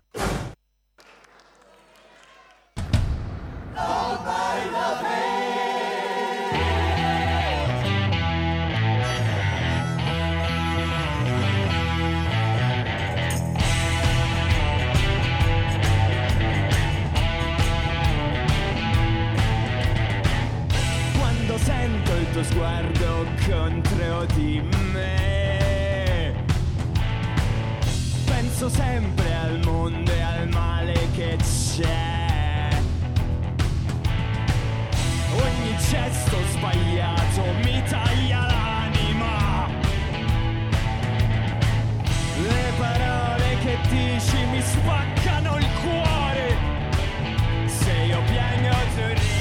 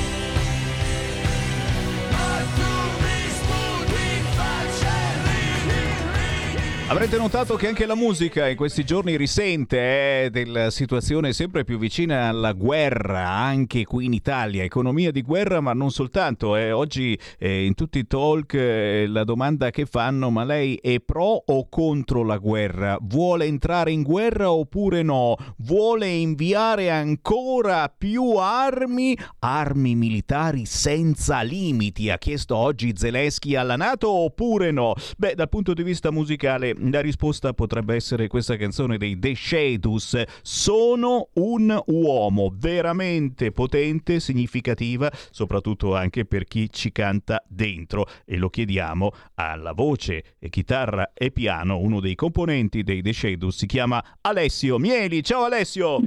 Ciao Sammy, ciao, ciao a tutti. È davvero, eh, guarda che eh, fa da colonna sonora in questi giorni veramente eh, particolari, terrificanti da un punto di vista, ma anche per noi che, che, che siamo qua, che viviamo quotidianamente, eh, bollette andate su e non si sa che cavolo sì. succederà in futuro e soprattutto, e soprattutto le notizie che non sono assolutamente eh, buone anche dal vertice NATO, ci prepariamo a un rischio di incidente nucleare trapelato dal vertice dei paesi NATO pochi minuti fa. Cose allegre, eh, però eh, cose per niente allegre, che la tua canzone eh, sancisce eh, in una frase, sono un uomo. Cosa ci avete messo dentro? Guarda, eh, il nostro messaggio direi che è molto chiaro, che è un messaggio di pace. Sono un uomo e tu mi disprezzi, è proprio la misantropia verso il prossimo, cioè una persona che eh, per raggiungere i suoi scopi è pronto ad uccidere il suo simile, questo è orribile. E, e noi lo, vogliamo, lo volevamo puntualizzare appunto anche con Alberto e Tony perché è un urlo generazionale, ma non solo della nostra generazione, perché riguarda tutti, anche adesso che stanno appunto, come hai detto tu, una minaccia nucleare. Eh, siamo tutti spaventati, non solo i giovani, cioè riguarda l'umanità, è un urlo umanitario questo eh, e noi appunto speriamo che non succeda nulla e vogliamo urlarlo, non, non, sono un uomo e tu mi disprezzi, non, non si uccidono le persone così veramente. Guarda che questa e... è una canzone davvero potente ragazzi e se l'avete sentita così di sfroso senza farci attenzione mm, vi conviene andarla a cercare anche facilmente eh, su YouTube. Sono un uomo The Shadows scritto con SH The Shadows e c'è una voce, l'abbiamo al telefono, Alessio Mieli, lui ha nominato anche un certo Alberto e un certo Tony che uno dice ma certo sono suoi amici del gruppo. E mm, ricordiamo però che Alberto di cognome fa Fortis e Tony di cognome fa Cicco, Tony Cicco dei Formula 3, quindi personaggi assolutamente non di rilievo ma famosissimi esatto. e nei nostri cuori che hanno dato un'ulteriore eh, caratura a questa canzone che, ricordiamo pure quello, ha partecipato alla finalissima a una voce per San Marino, avete sfiorato l'Eurofestival e signori, il giorno successivo è stata la giornata più triste per me perché ho dovuto annunciare su queste frequenze, lo ha fatto anche eh, Francesco Caprini di Rock Targato Italia che eh, trasmette con me nella trasmissione Musica Indipendente, abbiamo dovuto annunciare che il vincitore invece di una voce per San Marino era un tale Achille eh, che eh, di cognome fa Lauro. E qui naturalmente non aggiungiamo neanche mezza riga, però è stata un'esperienza tosta, ho sentito. Sì, sì, sì, eh, da tutti i punti di vista, perché comunque finché non siamo arrivati lì c'era sempre da fare una cosa urgente, così chiamate su chiamate, però comunque è stato costruttivo, sicuramente per tutti noi del gruppo ci ha corazzato ancora di più il carattere e, e, di questo siamo contenti anche perché poi l'esibizione è stata bella. E poi la sinergia che c'era con Tony e Alberto è, è, è stranissima perché veramente era la prima volta che stavamo sul palco insieme, mai provato, a parte se non in studio. E, e invece lì c'è stata questa unione perché comunque la musica unisce, c'è poco da fare, quando tutti sposano il progetto come si deve questo è il risultato e noi siamo stati contentissimi. Beh, la musica unisce e, e unisce, ce ne, ascolti, ce ne eh, veramente quotidianamente la viviamo questa cosa perché i nostri ascoltatori eh, abbiamo persone di 20 anni e persone di 90 e, e, vediamo anche in questo momento dai WhatsApp che arrivano al 346 642 7756 che c'è un eh, gradimento assolutamente trasversale e in questo caso Alberto Fortis e Tony Cicco che eh, sono stati con voi in questo pezzo sono un uomo beh, dal punto di vista generazionale eh, sono decisamente lontani. Tu, Alessio, quanti anni hai? Qual è l'età media del tuo gruppo? Ah, allora, io, io, sono il più vecchio in realtà, perché ho 25 anni. Eh, e gli altri? E gli altri, allora, il batterista ne ha 18, quindi va ancora a scuola. il bassista 19 e il, il chitarrista 24. Capite, capite cosa... è tipo 21 e mezzo, dai. capite cosa vuol dire eh, fare musica e fare squadra, facendo musica, trasmettendo emozioni. È stata una cosa fortissima. Abbiamo sentito anche dalla voce eh, di Alberto Fortis l'altra settimana intervistato da Francesco Caprini qui su Radio Libertà. Beh, oh, adesso, adesso diamo un po' i contatti perché chi eh, ti sta scoprendo adesso, Alessio, con eh, la tua musica, la musica dei The Shadow, sicuramente vuole sentire altri pezzi, vuole capire eh, cosa c'è dentro nelle altre canzoni. Dove possiamo indirizzare i nostri ascoltatori per ascoltare la musica dei, dei Shadows? Ci trovano su tutte le piattaforme digitali, iTunes, Apple Music, Spotify e anche altre che nemmeno so, perché sono tantissime. Comunque basta scrivere The Shadows anche su YouTube, Facebook, Instagram, ci trovano ovunque. Basta scrivere The Shadows. E ragazzi, fatelo perché questa è musica veramente anche eh, di un certo significato, oltre che di una certa caratura. E eh, ragazzi, sono così giovani che è, è, incredibile la potenza che riescano a dare. The Shadows, Alessio Mieli, grazie davvero per essere stato con noi. Oh, ci risentiamo sicuramente. Il prossimo singolo sei di nuovo qua. Grazie, grazie. Ciao. Ciao, ciao. Porta con te ovunque Radio Libertà. Scarica la app per smartphone o tablet dal tuo store o dal sito radiolibertà.net. Cosa aspetti?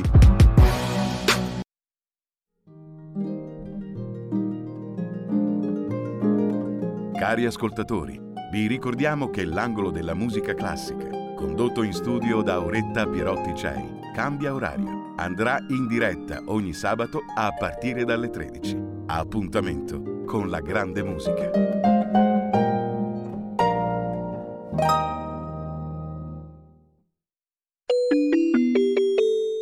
Qui Parlamento. E qui c'è la voce di Sammy Varin che ringrazia tutti voi perché siete in tantissimi a sbirciarci sul canale 252 del televisore. Ricordatelo se avete una TV recente, una smart TV collegata ad internet, basta schiacciare 252 e oltre al bellissimo logo molto sexy di Radio Libertà, eh, radio scritto in azzurro, Libertà scritta in bianco e il microfono rosso che è tutta una goduria. Beh, parte anche il video e qui sì c'è un po' meno goduria perché vedete il faccione di Sammy Varin con i suoi occhialoni verdi che molti di voi si sono comprati a Pontida un po' di anni fa, ragazzi, e devo ancora ringraziarvi perché siete stati tostissimi, così come lo sarete prossimamente nelle prossime Pontide. Beh, chi ci guarda sul canale 252, chi ci guarda sul sito radiolibertà.net e magari ci dà anche una mano ad abbonarsi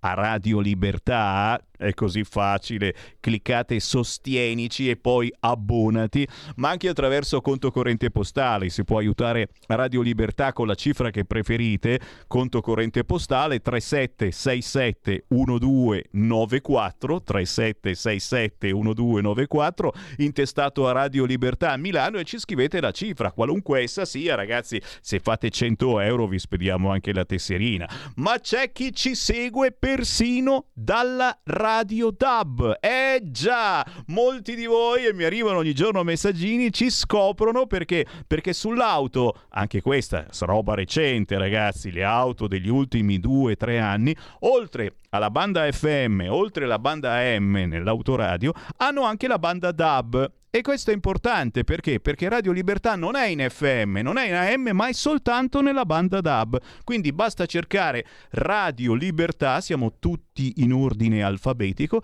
e potete ascoltare il nostro segnale senza nessun disturbo in tutta Italia, non solo qui a Milano, ragazzi, ma anche a Palermo, a Torino, a Bologna con tanta invidia da parte di altre superstation che invece non hanno il segnale nazionale come noi.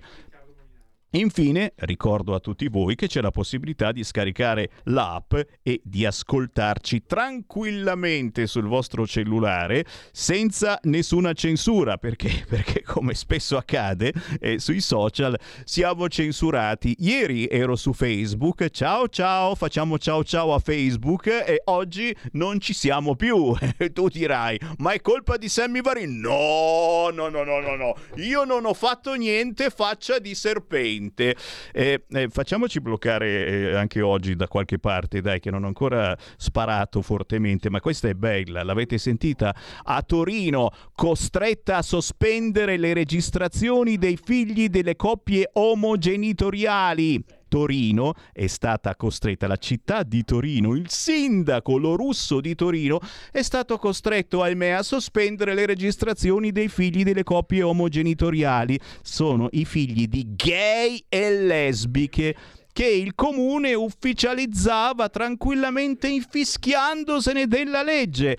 E a un certo punto il prefetto si è incazzato, ha detto vabbè Va bene, ok, certo, eh, bisogna fare i ben pensanti a tutti i costi, eccetera, però stai facendo una roba fuori dalla legge. Un po', un po' come regalare le cittadinanze onorarie a Bologna, sai, agli amici figli di Tarrus Gamea, figli del barcone, eh? Si può fare, si può fare, non valgono niente, ma si può fare, assolutamente. È un segnale. Beh, in questo caso il segnale è regolarizzare i figli delle coppie di gay e lesbiche non si può ancora ancora, aspettiamo una legge, eh? c'è Zan che ci segue sicuramente, si sta prendendo una bella rincorsa.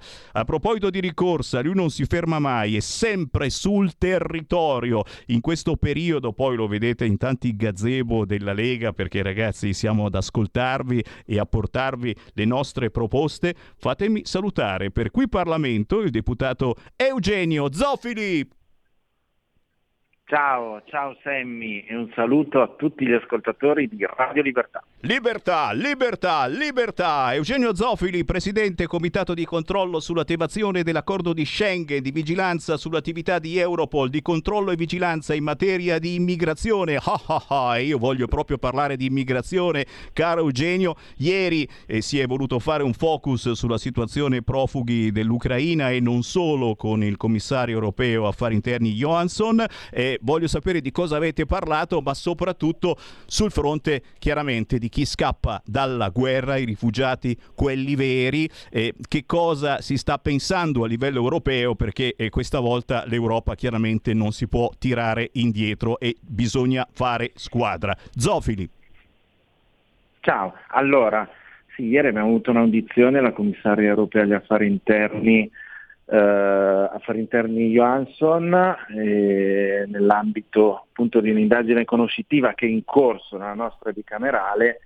Settimana prossima avremo anche il ministro dell'interno eh, Luciana Lamorgese. Abbiamo fatto il punto sul, sul, in primis su quanto sta succedendo, ahimè, in Ucraina, dove la, la condanna rispetto alle azioni di Putin è ovvia e la nostra parola d'ordine della Lega è solo una, è pace, pace, pace, pace.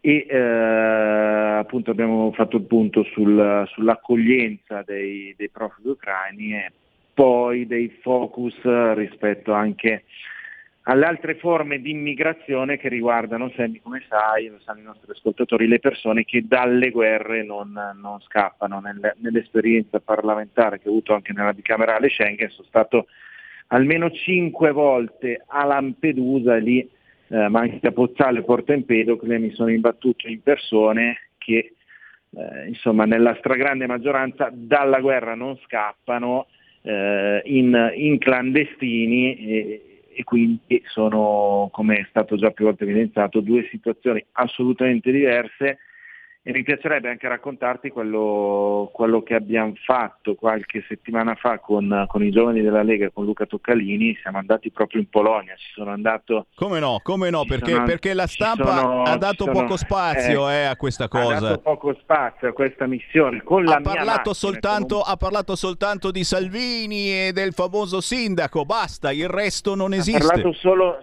ha parlato solo di magliette, ma non ma non commentiamo nel senso come, come, come si comporta certa, certa, stampa, non ha raccontato in modo compiuto quello che abbiamo fatto qualche giorno fa, siamo andati in Polonia con la mia macchina e un pullman vuoto, eh, siamo arrivati proprio al confine, eh, a una ventina di chilometri da Leopoli, dove c'è questo a Cor- se non sbaglio, c'è un centro commerciale adibito mm, diciamo, d'accoglienza per i profughi e lì eh, ci siamo presentati alle forze dell'ordine, agli operatori che, che, che lavorano in questo centro, dicendo appunto che avevano la disponibilità di un pullman che saremmo, siamo arrivati la mattina presto, che saremmo ripartiti la sera e nel corso della giornata diciamo, abbiamo composto questo gruppo di, di, di persone, questo gruppo di ucraini che poi abbiamo accolto sul nostro pullman e che abbiamo, abbiamo portato in,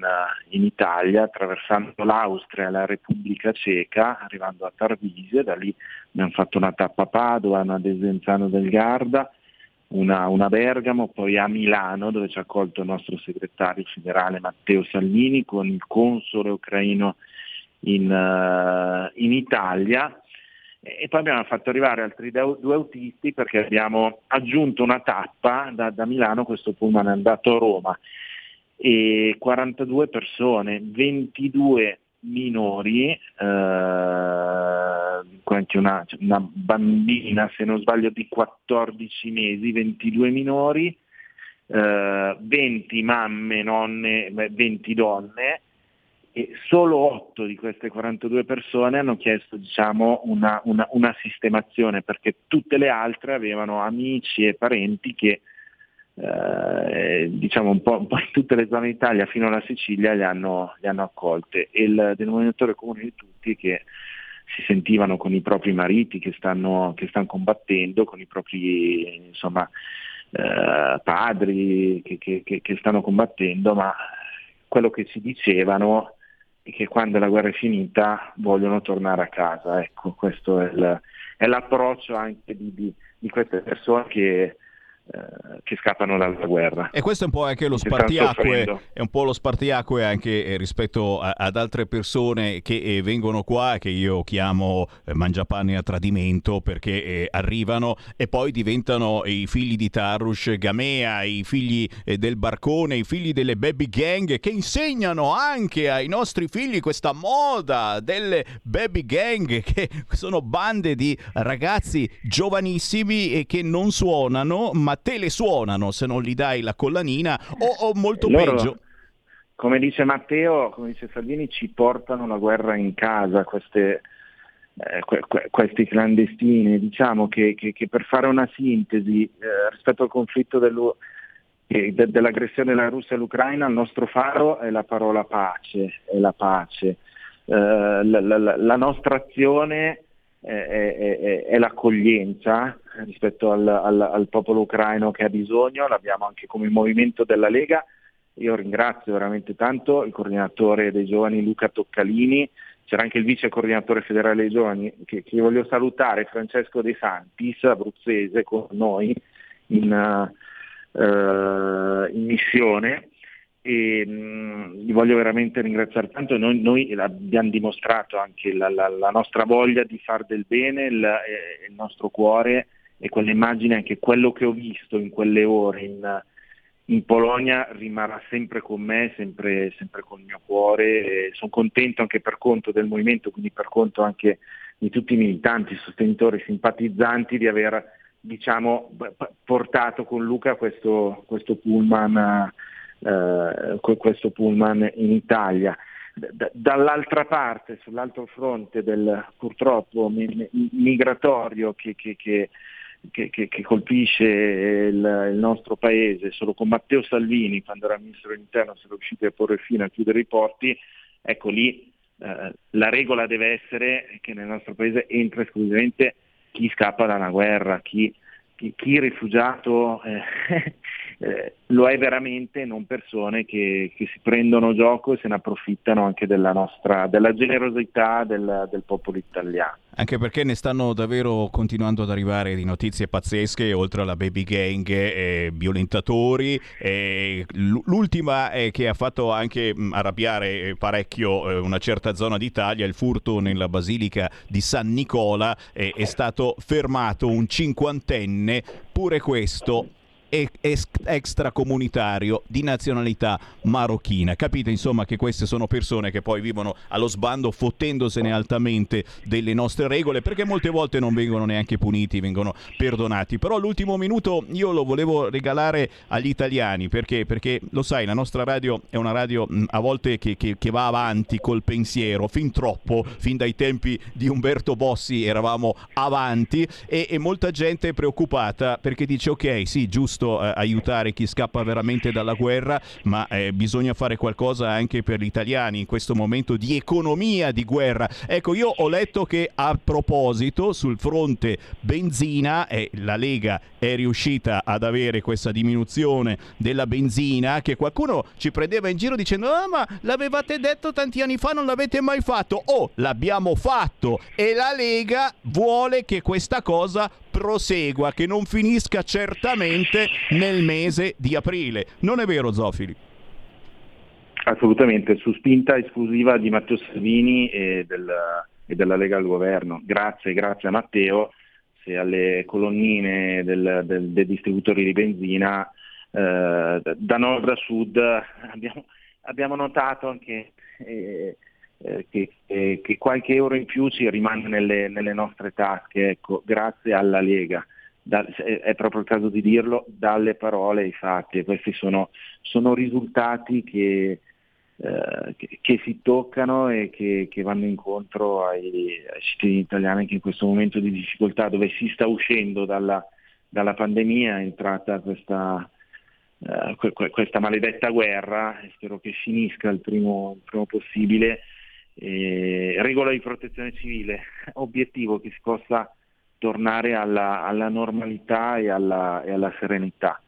Noi nel nostro ambito, eh, per quanto riguarda anche insomma, le nostre competenze, ci mettiamo veramente tanto cuore, passione e anche coraggio e stiamo facendo di tutto il possibile per uh, lavorare in questa direzione, portare un po' più di serenità nelle case, nel, nelle famiglie degli italiani è un, uh, è un, ritorno alla normalità, perché veramente sono stati sono anni difficili, non se ne può più.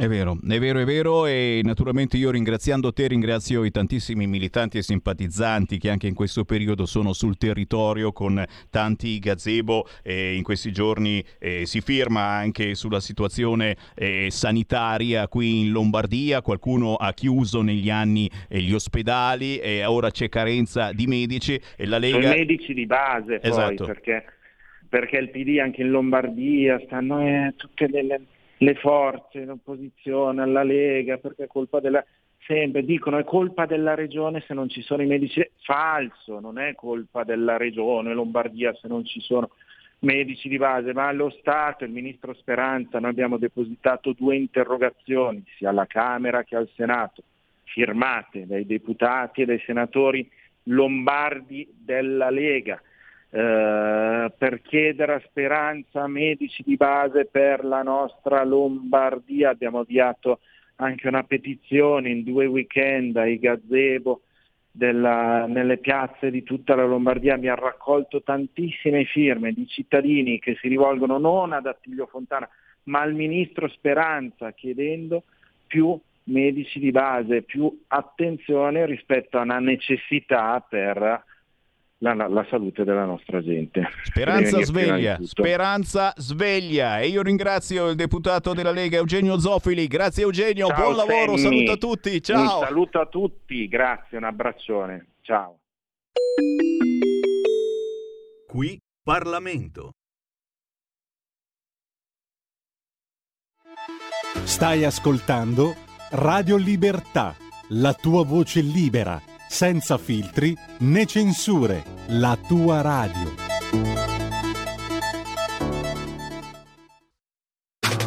Stai ascoltando Radio Libertà. la tua voce libera, senza filtri né censura. La tua radio.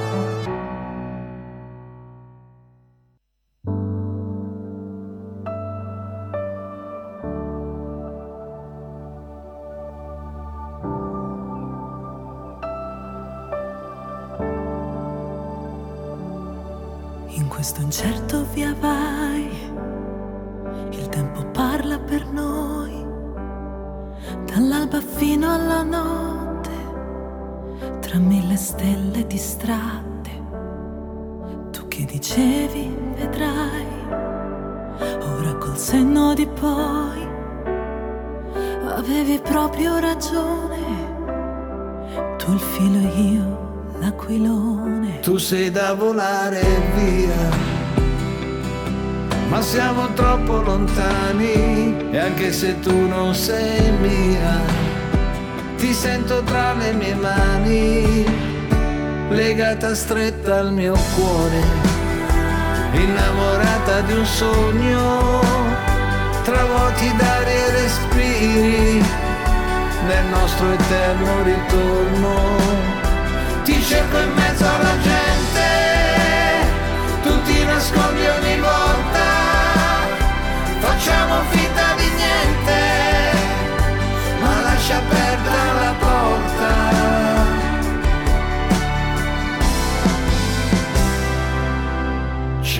qualcosa di te. In tutto quello che faccio, quando preparo il caffè quando mi sento uno straccio, tu che mi sei volata via, senza nessuna ragione, noi siamo ancora di più, Tu il cielo e io l'aquilone. legata stretta al mio cuore, innamorata di un sogno, seguendo quella corrente di cui tu senti il bisogno. Ogni momento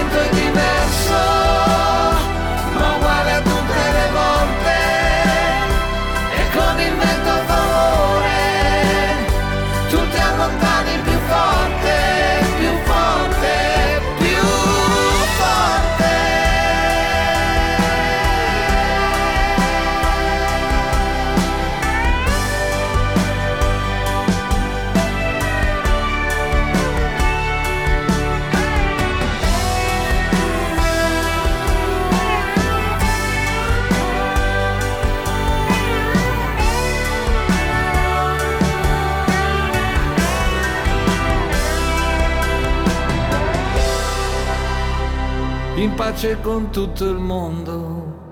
Musica, ragazzi!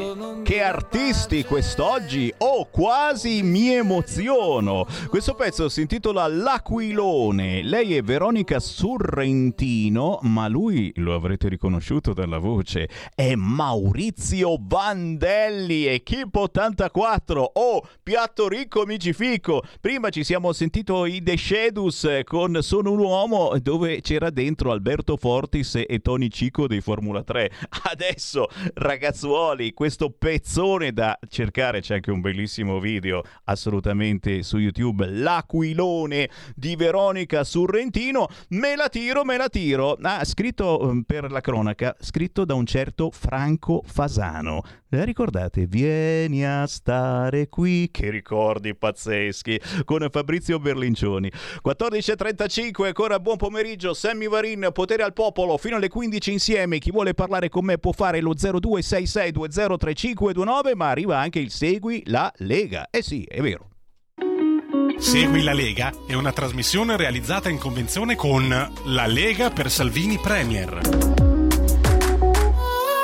Sempre un piacere accogliere le vostre chiamate allo 0266203529, i vostri WhatsApp al 346 642 7756. Tra poco arriva il prossimo ospite, ma intanto mamma mia, sì, state facendo i complimenti al prefetto di Torino che è stata costretta a sospendere le registrazioni dei figli delle coppie gay e lesbiche. Vabbè, insomma, ma siete così contenti? La mossa shock di Putin, certo, ora ci fa pagare il gas in rubli, si scaldi si può, chi, si scaldi chi può. E, e noi, noi, abbiamo la botola segreta, anzi dopo Federico DJ Borsari apri la botola segreta e tiriamo fuori un po' di rubli, ne abbiamo tantissimi nascosti, ma nascosti bene. E ancora il mondo all'incontrario, già a quasi vent'anni dall'editto bulgaro contro Biagi, Luttazzi, Santoro, il PD emana l'editto ucraino contro l'esperto di sicurezza internazionale, quindi pifferaio di Putin, professor Alessandro Orsini. Orsini, Orsini, pifferaio di Putin. E allora, e allora non può essere ospitato da Bianca Berlinguer. Carta bianca sì, ma è un modo di dire. Il PD si è arrabbiato. Tornano in azione i Letta Mitraglietta che difendono i valori dell'Occidente dal divano e si indignano se la Lega discute su guerra o pace, perché il PD non ne discute neppure. Questi vogliono la guerra. E ancora, grazie, grazie anche a Luigi che mi ricorda Visco, quello delle tasse sono bellissime che ha dovuto ammettere con questi costi per l'energia le imprese muoiono. Alegher, Alegher. Il prossimo ospite, come si chiama? Si chiama Luca Cecchinato. Ciao Luca! Ciao, ciao Sammy, ciao a tutti e un grazie agli ascoltatori, videoascoltatori. E sono belli tosti anche oggi, anzi chi vuole aggiungere qualche cosa ai messaggi che ho detto è 346 642 7756 per i messaggi oppure 0266 203529. Siamo a Cernusco sul Naviglio, Interland di Milano e tu eh, sei capogruppo della Lega Cernusco sul Naviglio ma anche candidato in consiglio comunale. Perché? Perché lo dobbiamo ricordare, ma non lo sapete, ma lo dicono tutti i giornali e telegiornali, come che non lo sapete? Che si vota, si torna a votare, no per le elezioni nazionali, e la speranza è l'ultima a morire, ciao speranza, Green Pass perpetuo, no, si vota per le elezioni amministrative, 8 milioni di italiani voteranno tra metà aprile e metà giugno, la data è ancora una sorpresa, ma si vota anche a Cernusco sul Naviglio, per cui ti do la la parola a Luca Cecchinato. Quale situazione troviamo a Cernusco sul Naviglio? Chi sta comandando Cernusco in questo periodo e cosa sta combinando? Luca Cecchinato. Eccoci, no, allora intanto iniziamo a dire speriamo di votare perché ad oggi non c'è ancora mezza data e quindi questo è un po' preoccupante.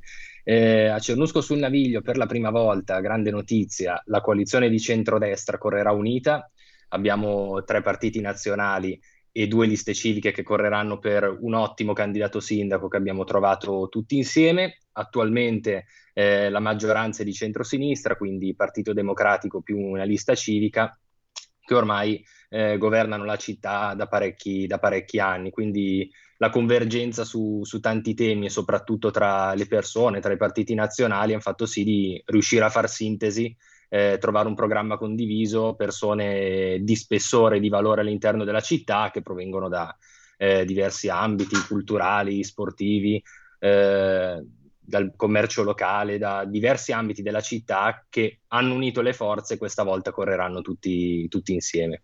E questo è importante ragazzi, fare squadra, quante volte lo abbiamo detto e lo diciamo e poi non sempre è possibile. A Cernusco sul Naviglio ce la si fa, fare squadra, tutto il centrodestra unito e ci stiamo lavorando anche in altre realtà locali perché si vota veramente in tanti comuni anche importanti in tutta Italia unirsi per migliorare la vita nel vostro comune. E nel caso di Cernusco sul Naviglio, eh, eh, a Cernusco, diciamo, Cernusco è uno di quei comuni che eh, non ha seguito la grande novità della Lega e di Matteo Salvini, non ce l'abbiamo fatta a strapparlo, che brutto termine, alla sinistra, come è successo invece in moltissimi comuni importanti dell'Interland milanese, dove la gente, e poi eh, c'è stato un buon passaparola in questi anni, effettivamente il buon governo della Lega si è fatto vedere, si è fatto sentire. E per cui ti chiedo, Luca, quali sono le criticità a Cernusco sul Naviglio, dove il comune e, e la realtà portata eh, dalla sinistra, dal Partito Democratico, non ha lavorato bene, dove assolutamente bisogna migliorare quelle che sono le criticità. Io mm, parlo ogni giorno purtroppo eh, di baby gang, di questa immigrazione incontrollata che sta facendo il bello e cattivo tempo e questi ragazzetti fanno anche eh, da capobranco rispetto ai nostri ragazzi, li insegnano i loro modi di vivere da giungla e imparano i nostri ragazzi, oh, imparano proprio bene. Eh, che cosa si può migliorare in quel di Cernusco sul Naviglio? Sotto quali punti di vista? Allora, tu hai parlato di, giustamente di baby gang, quindi parto dal tema della sicurezza, perché come anche è un tema che tocca veramente tanti comuni, soprattutto Cernusco, si sono adottate politiche che non sono mai andate nella direzione di potenziare l'organico della, della, polizia locale. Quindi la prima cosa da fare è potenziare l'organico della polizia locale, ma soprattutto dotarli di strumenti, di mezzi, di incentivi alla, alla formazione che in questi anni sono, sono, mancati. Il grande tema della prossima amministrazione eh, è il piano di governo del territorio, che per chi non lo sa è proprio l'atto che pianifica la città eh, e tutti i suoi servizi, che è il più grande punto disatteso dal centro-sinistra in questi cinque anni, era il primo punto eh, nel loro programma elettorale ed è stato totalmente disatteso, di fatto tenendo ferme una serie di situazioni come incentivi alle imprese e, perché no, a un nuovo tipo di abitabilità che è rimasto totalmente fermo.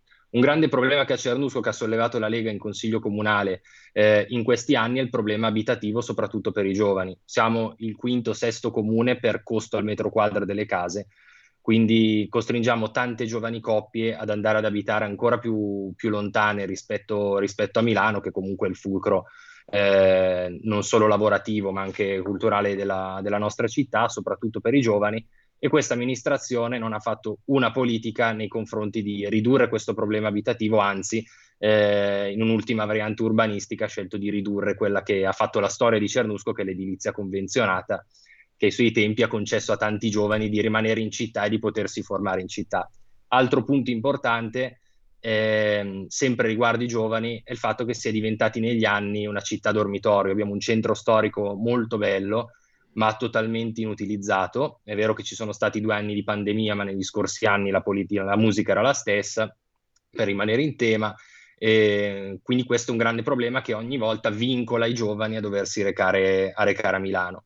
Terzo grande problema è quello degli anziani, perché un quarto della popolazione di Cernusco è over 65, quindi bisogna iniziare a, a ragionare anche a, fornendo servizi di qualità, perché comunque i cittadini le tasse le, tasse le pagano, e soprattutto centri ricreativi dove soprattutto due anni dopo, due anni, dopo due anni di Covid c'è una grande necessità di, di ritrovarsi. Ecco, quindi come Lega ti dico la verità, abbiamo festeggiato, possiamo dire, le 40 occupazioni di suolo pubblico in quasi cinque anni, considerando che la pandemia. Quindi l'ascolto sul territorio, l'ascolto sul territorio è veramente permanente. Quindi stiamo facendo un programma capace di ascoltare veramente tutti sotto ogni, sotto ogni aspetto.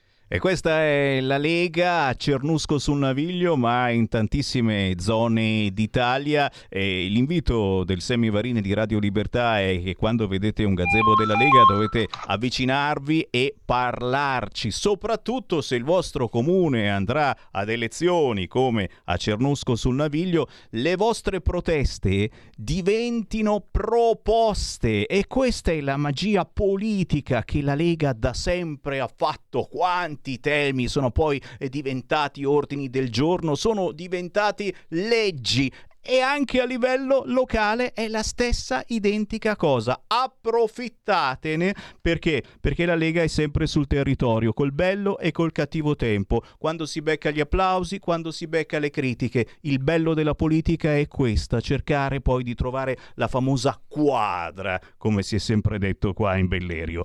Io ringrazio davvero il capogruppo della Lega Cernusco sul Naviglio, Luca Cecchinato con la tua squadra, con il candidato sindaco eh, che non erro è Daniele Cassamagnaghi, è lui? Sì, Daniele Cassamagnaghi, già stato sindaco a Cernusco, Eh, professore di musica a eh, Cernusco, una persona molto competente che Molto sicuramente... noto, molto noto e apprezzato, ragazzi. Questa è la persona veramente giusta, una persona seria. Valore aggiunto. E, e ragazzi, e, e ora, ora tocca a voi, soprattutto eh, tocca a noi fare informazione e cercare anche eh, di stabilire un contatto con chi eh, in tutti questi anni magari non è andato a votare o con chi giustamente si trova scazzato, scusate la parola, da questo momento terribile post-Covid e ora c'è l'economia di guerra. Quindi intercettare queste persone, questi voti, ascoltarle cercando di tradurre i loro bisogni poi in proposte politiche. Grazie Luca Cecchinato, buon lavoro a tutti voi.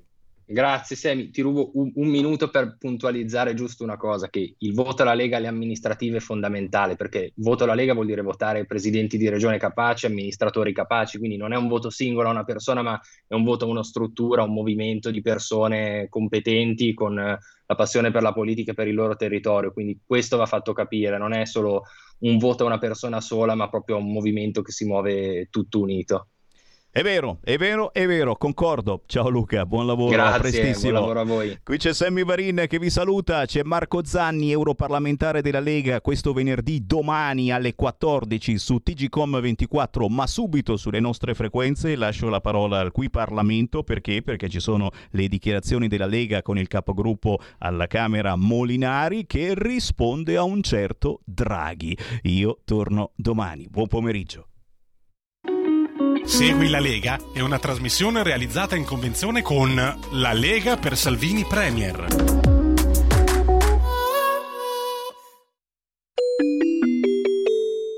Qui Parlamento. Presidente, cari colleghi, è già stato detto da tanti, il prossimo Consiglio europeo sarà storico perché storiche sono le scelte che dobbiamo fare, che abbiamo fatto in queste settimane e perché il cambio di paradigma e di contesto mondiale è storico. Siamo di fronte a una guerra nel cuore dell'Europa, siamo di fronte a una vile aggressione di uno Stato su un altro, ingiustificabile sotto qualsiasi punto di vista e soprattutto ingiustificabile dal punto di vista del diritto internazionale che deve essere il nostro faro. Diritto internazionale che ha portato l'Italia e l'Europa, il mondo libero, a essere unito nel rispetto degli articoli 41 e 42 della Carta delle Nazioni Unite che prevede di fare tutto quanto è necessario per porre fine al, con- al conflitto e arrivare a una soluzione pacifica della controversia, sia dal punto di vista degli aiuti sia dal punto di vista umanitario, cosa su cui tutto questo Parlamento si è fatto trovare pronto e credo che questo debba essere una nota di merito della politica nazionale. Ma in questo contesto storico c'è una domanda che mi attanaglia e che mi pesa e che mi porta a farmi delle domande, perché non riesco a capire come quello che è chiaro ed evidente a tutti, cioè il fatto che l'Italia, l'Europa, il mondo occidentale stanno facendo la cosa giusta per aiutare il popolo ucraino e per combattere la Russia di Putin, non sia pienamente compreso da tutti i nostri concittadini. E allora sarebbe troppo facile additare i nostri concittadini come superficiali o come non preparati. Io penso che compito della politica e di noi parlamentari che rappresentiamo i cittadini sia capire quali sono le ragioni profonde del perché una cosa così lampante, cioè il fatto che il modello delle società libere, delle democrazie occidentali, sia il modello giusto contrapposto a un modello che non può neanche essere preso in considerazione, quello delle dittature, delle autocrazie come la Russia, quello del sistema violento, delle aggressioni militari, il fatto che i nostri cittadini non lo capiscono tutti in pieno deve porci delle domande. Io ho cercato di darmi delle risposte sul perché la situazione sia questa. Certamente uno dei Chiedo valori scusa, deputato Molinari, porti pazienza, soltanto pochi secondi. Colleghi deputati, se ciascuno riprende la propria posizione ed evita di fare capannelli di disturbare, arrecare disturbo all'aula e all'oratore, le faccio come? I capannelli devono cessare, le conversazioni fuori dall'aula. Prego, chiedo scusa per l'interruzione, deputato Molinari. Si figuri, Presidente. Certamente uno dei punti di forza del nostro sistema, delle nostre democrazie, cioè la pluralità dell'informazione, in questo momento è visto come un elemento di debolezza da parte di chi vuole destabilizzare l'Occidente. Basta fare un giro sui social network per vedere come la propaganda filorussa sta infettando il dibattito del nostro Paese. Sicuramente però non basta questo a spiegare la situazione. Io credo che ci siano delle motivazioni di profondo disagio dei cittadini dal punto di vista economico oggi.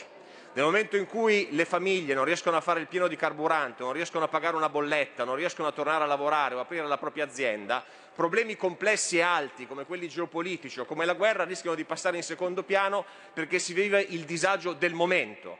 E allora il nostro compito è capire come possiamo dimostrare che il nostro sistema è superiore, facendo stare meglio i nostri concittadini.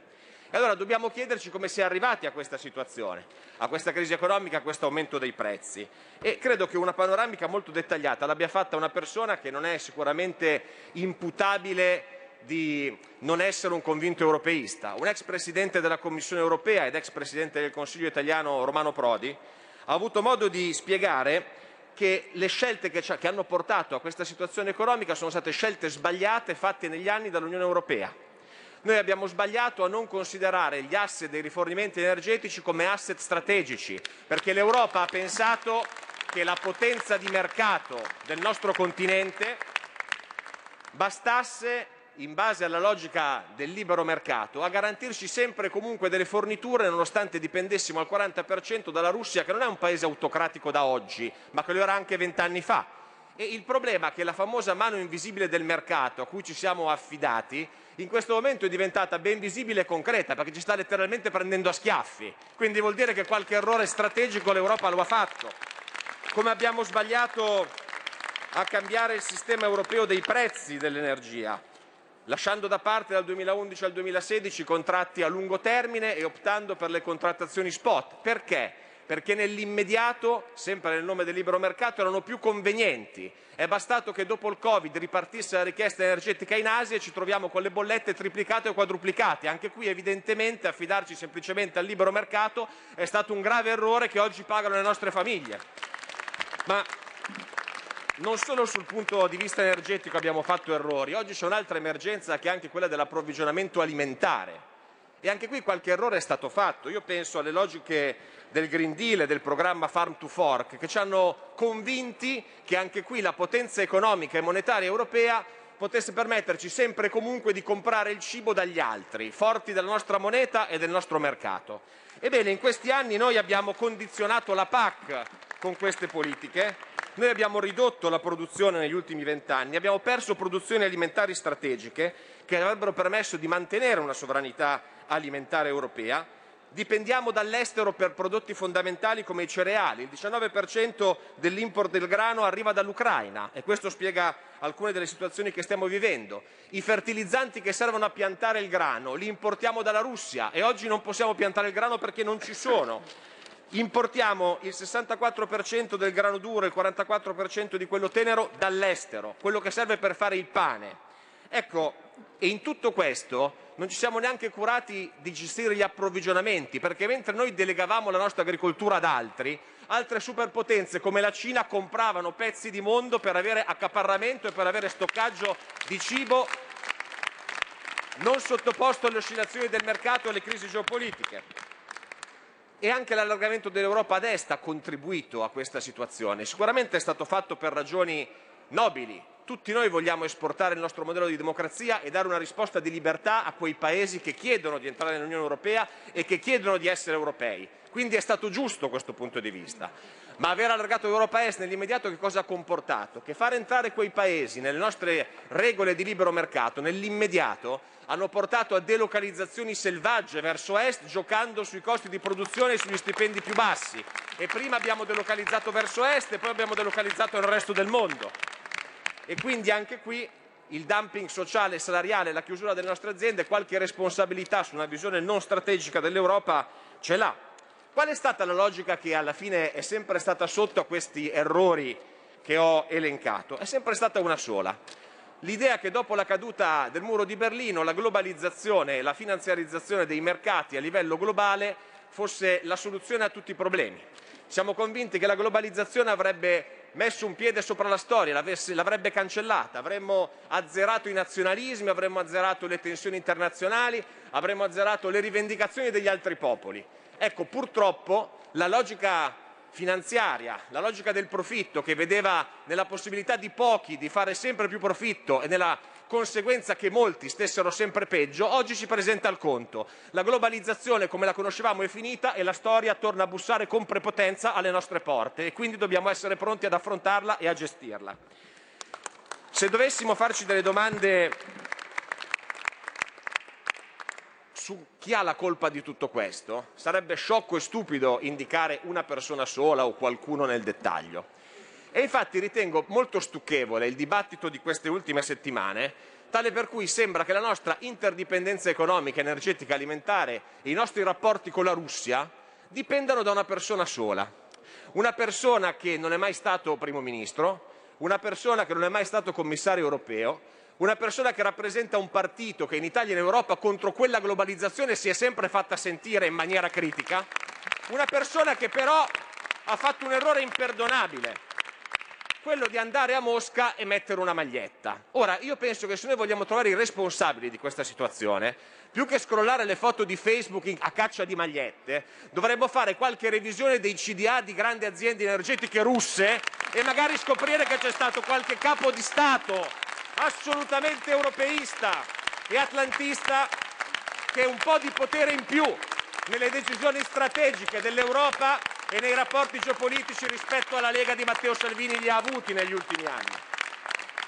E aggiungo che è quantomeno stucchevole, visto che noi non vogliamo dare lezioni di atlantismo a nessuno e non mettiamo in dubbio l'atlantismo e l'europeismo di nessuno, che quotidianamente a darci lezioni di atlantismo siano gli eredi di una tradizione politica che magari in passato qualche rapporto consolidato con l'Unione Sovietica l'ho avuto, ben più forte di una maglietta, molto ben più forte di una maglietta.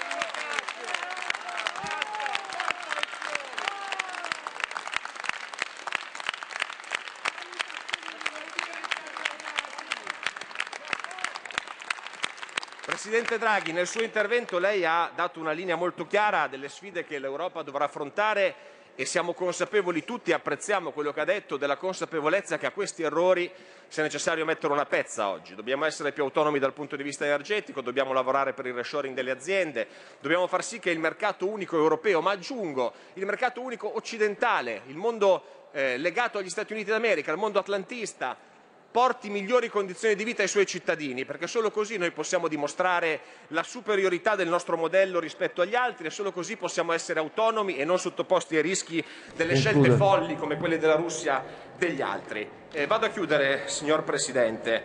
Noi però dobbiamo evitare un errore. Dobbiamo evitare di seguire Putin sul suo stesso piano. Oggi la Russia cerca di giustificare un'azione criminale che non ha alcuna giustificazione, e lo ripetiamo per la milionesima volta, non ha alcuna giustificazione, cerca di giustificarla elevando il livello dello scontro dal punto di vista ideologico. C'è una narrazione che vuole infettare l'Europa, il mondo libero, che vuole far credere che la Russia sia un modello dove la tradizione, i valori favore. cristiani, i valori sociali della famiglia prevalgono contro un Occidente che è la nuova Babilonia e che ha perso le sue radici. Noi a questa narrazione folle non dobbiamo fare l'errore però di rispondere con una narrazione giusta ma inopportuna, cioè la guerra totale del mondo democratico e del mondo libero contro l'oscurantismo e la dittatura, perché se lo facciamo, se alziamo i toni, rischiamo l'escalation che l'Europa ha già visto nella prima guerra mondiale. La prima guerra ringrazio. mondiale non la- aspetti, Grazie. Presidente. La prima Eh, guerra Sta fuori, mondiale lo da tre volte, deve chiudere. La prima guerra mondiale non la voleva nessuno, ma il susseguirsi delle parole e la pressione dell'opinione pubblica ci ha portato al disastro che ha creato poi i regimi totalitari, comunismo, nazismo e fascismo. Oggi per evitare questa brutta La storia dobbiamo chiudere. lavorare eh, Presidente, stiamo parlando di una roba Deve abbastanza chiudere, eh, importante. un minuto fuori, scusi, la legge mi per tutti. Deve chiudere. Oggi, Presidente, chiudo, il compito dell'Europa per dimostrare la superiorità del modello occidentale è quello di porre fine alla guerra. Se noi vogliamo costruire l'Europa che lei, Draghi, ci ha indicato oggi, abbiamo un compito più importante che quello di salvare il mondo oggi. E una terza guerra mondiale il mondo non ce lo lascerebbe più. ringrazio. Grazie, Presidente. Qui Parlamento. Avete ascoltato Potere al Popolo.